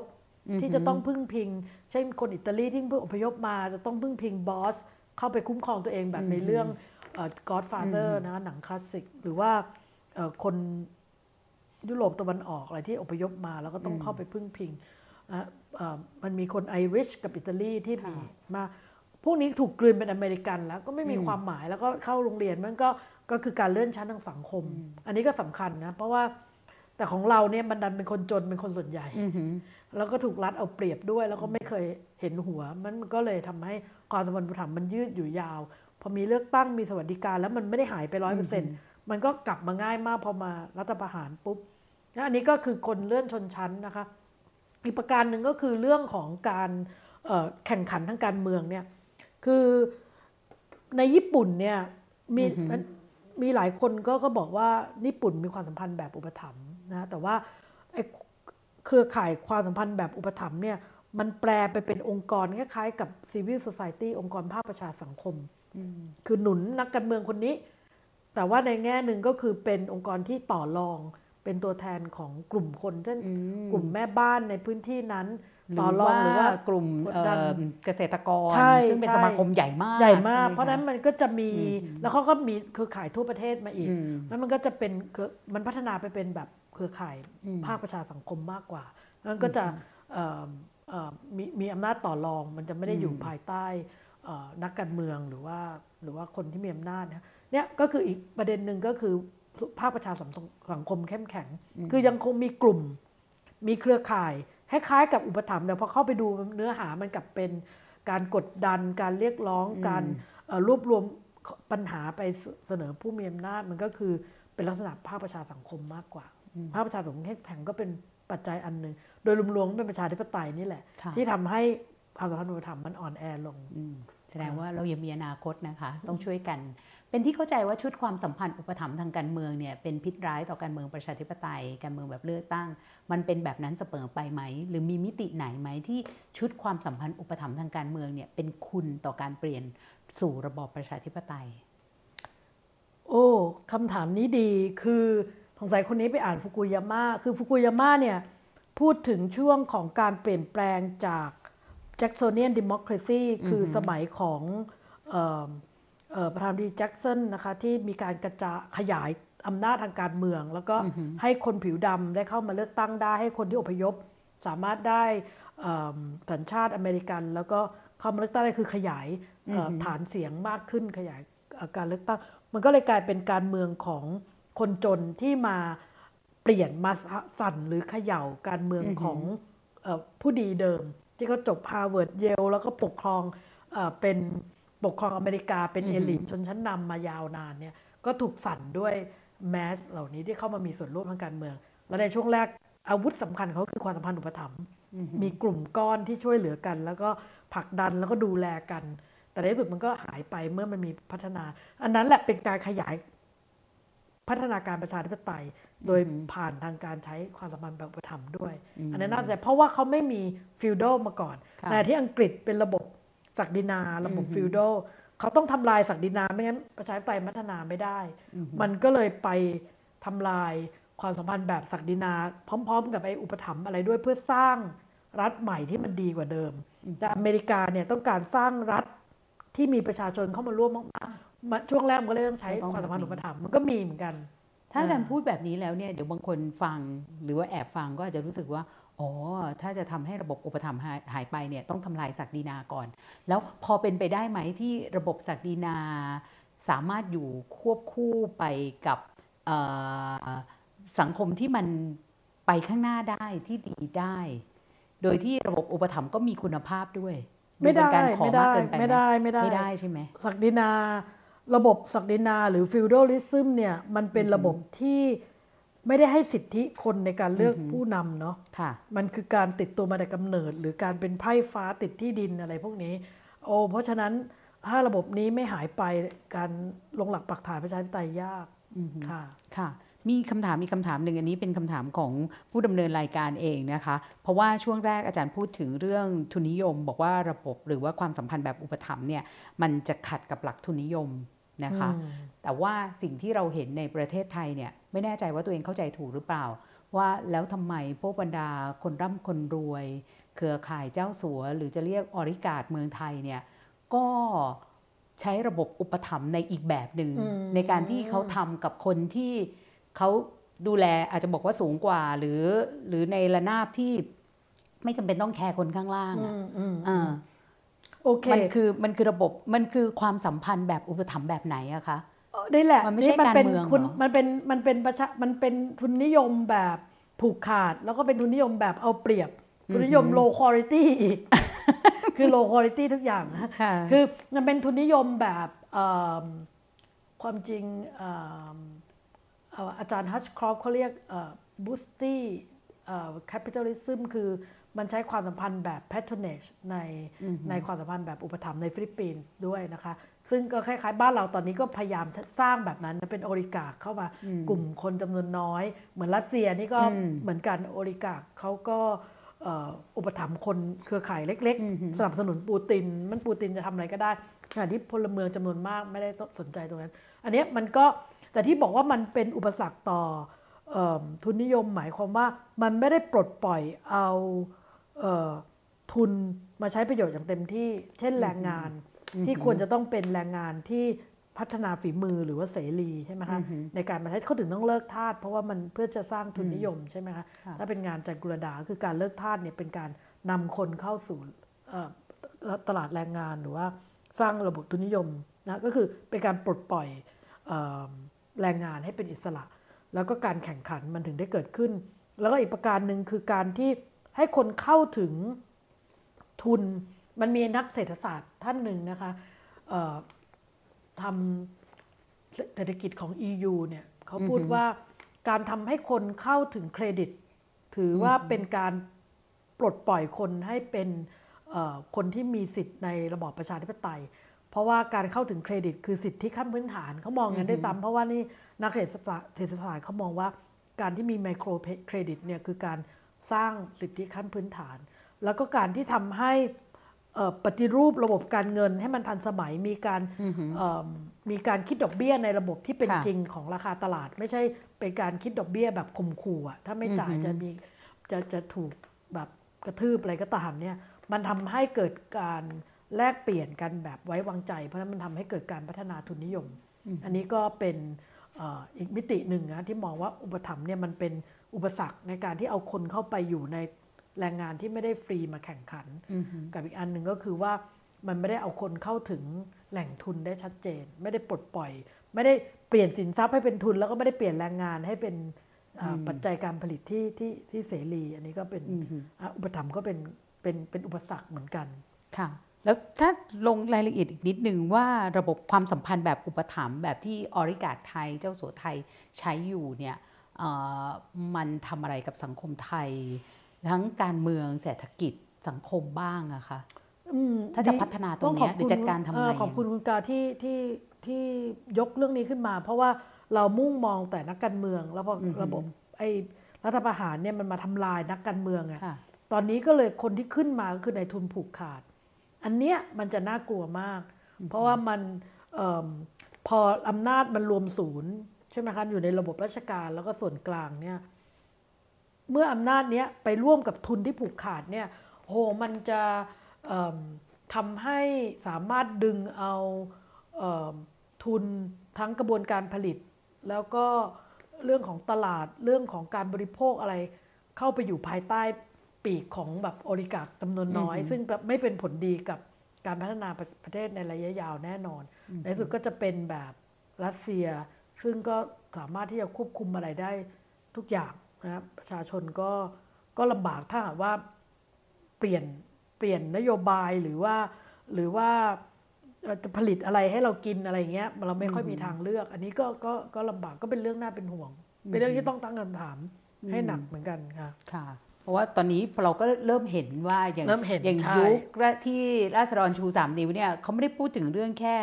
การเมือง แต่เขาพูดเรื่องเศรษฐกิจทุนผูกขาดใช่การตั้งข้อสังเกต เราจะเห็นก่อนหน้านี้มีแคมเปญที่ว่าเอ่ออะไรนะ ทุกวันพุธหยุดเข้าเซเว่นอ่าอะไรอย่างนี้ใช่ไหมคะใช่แต่มันอาจจะทำไม่ได้ง่ายขนาดนั้น แต่มันก็ตั้งคำถามมากขึ้นเรื่อยๆ หรือว่าพวกบรรดาดิว อภิมหาดิวอะไรแบบเนี้ยเนาะคะ คือแนวลบเราเยอะก็เลยเด็กลบหลายด้านมันมีทั้งทุนทั้งอะไรต่ออะไรเยอะแยะไปหมดค่ะเด็กก็เลยแบบบิซี่อืมที่จะลบกับหลายด้านก็เลยทุนเนี้ยมันถูกมองข้ามจริงน่ากลัวอยู่นะค่ะ ทีนี้ถ้าจะให้อาจารย์เนี่ยแนะนำว่าใครควรอ่านหนังสือเล่มนี้มากที่สุดตอนนี้มเอ๊ะใครควรเอาแบอ่าบนดีนี้นะก็เลย โอเคเออคนส่วนมากจะเข้าใจการเมืองไทยละว่าหลังรัฐประหารเนี่ยมันก็มีการมีสว250 คนมาเป็นบั๊กอยู่ในอือหือสภาเนี่ยไม่ไม่ทำให้ไม่ไปไหนอือหือสักที แล้วก็ทำให้ไม่รู้เราจะจัดตั้งรัฐบาลที่เราอยากได้หรือเปล่าอะไรเนี่ยเข้าใจหมดแล้ว แต่ทำไมมันถึงเกิด อันนั้นมันทำทำได้สำเร็จ อันเนี้ยจะบอกฉากหลัง เพราะฉะนั้นเนี่ยคนที่สนใจการเมืองและอยากจะลงลึกไปว่า เออ มันมีฉากหลังอะไรไปเปิดม่านดูข้างหลังว่า มันมีการชักใยอะไรที่จะทำให้การสร้างรัฐธรรมนูญ 60สำเร็จ แล้วยังจะมีสวมานั่งสำเร็จ จัดตั้งรัฐบาลสำเร็จ ทั้งที่ได้คะแนนไม่ได้มากที่สุด อันนี้ก็อันหนึ่งที่อยากจะแนะนำให้อ่าน ส่วนนักเรียนทางด้านสังคมศาสตร์อะไรก็คง อ่านแล้วก็น่าจะได้ได้ประโยชน์ แล้วก็ได้แรงบันดาลใจทำวิจัยต่อมีหลายเรื่องที่ไม่ได้ทำเรื่องงบประมาณเรื่องการกระจายอำนาจ เรื่องเออวัฒนธรรมเรื่องอะไรที่อาจจะดูในรายละเอียดย่อยๆ นี้แล้วก็ได้ แล้วโดยทั่วไปถามว่าอ่านยากไหมเล่มนี้อ่านง่าย บางแล้วก็เอ่อสำนักพิมพ์มติชนเขาพยายามที่จะเปลี่ยนเอ่อเอ่อคำศัพท์อะไรให้มันเข้าถึงง่าย แล้วก็ยังคงความเป็นวิชาการแต่ว่าอ่านเข้าถึงง่ายแล้วก็ไม่ได้ คือคนจะรีเลทได้มันเอ่อก็อยากแนะนำให้ทุกคนอ่าน en- น่าจะ enjoy เดี๋ยวก่อนแล้วอาจารย์ไม่มีคำเตือนเหรอคะใครที่ไม่ควรอ่าน คืออย่าไปแปะเปิดเลย เดี๋ยวจะตกใจอะไรแบบเนี้ยโอ้มีไหมไม่มีนะนักการเมืองอ่านต้องยิ้ม โอ้ยใช่เลยใช่เลยเอานั่นนักการเมืองนั่นแหละเออแต่ว่าอ๋อใช่ไหมอ่าใครที่ไม่ควรอ่านเอเหอรอมีไหมเขาอาบจาอรกย์อยากไม่จะฟังแนะนำวันไหมโอวันหรอกอ๋อโอเคค่ะ ค่ะ วันนี้นะคะก็เรียกว่าสนุกสนานมาก ๆ เลยนะคะ กับการพูดคุยกับรองศาสตราจารย์เบียงรัตน์เนติโพนะคะ อุปถัมภ์ค้ำใคร ซึ่งมีหลายเรื่องหลายราว คิดว่ายังไงหนังสือเล่มนี้ยังน่าอ่านมาก ๆ เลยนะคะ อาจารย์บอกว่าคงไม่มีใครที่ที่แบบว่าอ่านแล้วจะตกใจคืออ่านเถอะค่ะ แล้วเราจะรู้ว่าไอ้เบื้องหลังที่มาของสังคมขนาดนี้ และที่ยิ่งเราอยากเปลี่ยนแปลงสังคมยิ่งต้องอ่านนะคะ มันจะอธิบายแล้วก็เหมือนกับวาง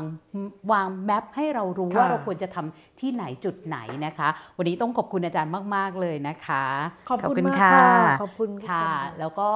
วันพฤหัสบดีนี้นะคะ ตอน2ทุ่มครึ่งเนี่ย ก็ทางเพจ d 1 0 1 w o r l d นะคะ ก็อย่าลืมติดตามคุยนอกสคริปต์กับคุณวิสุทธ์คมวัชรพงศ์นะคะ ก็จะมาคุยเรื่องการเมืองเศรษฐกิจทั้งหลายเจาะลึกเลยค่ะ โดยเฉพาะในประเด็นที่เป็นข่าวคราว วันนี้ดิฉันกนิกากิติเวชกุลขอลาไปก่อนนะคะ แล้วเจอกันใหม่ใน episode ต่อไปค่ะ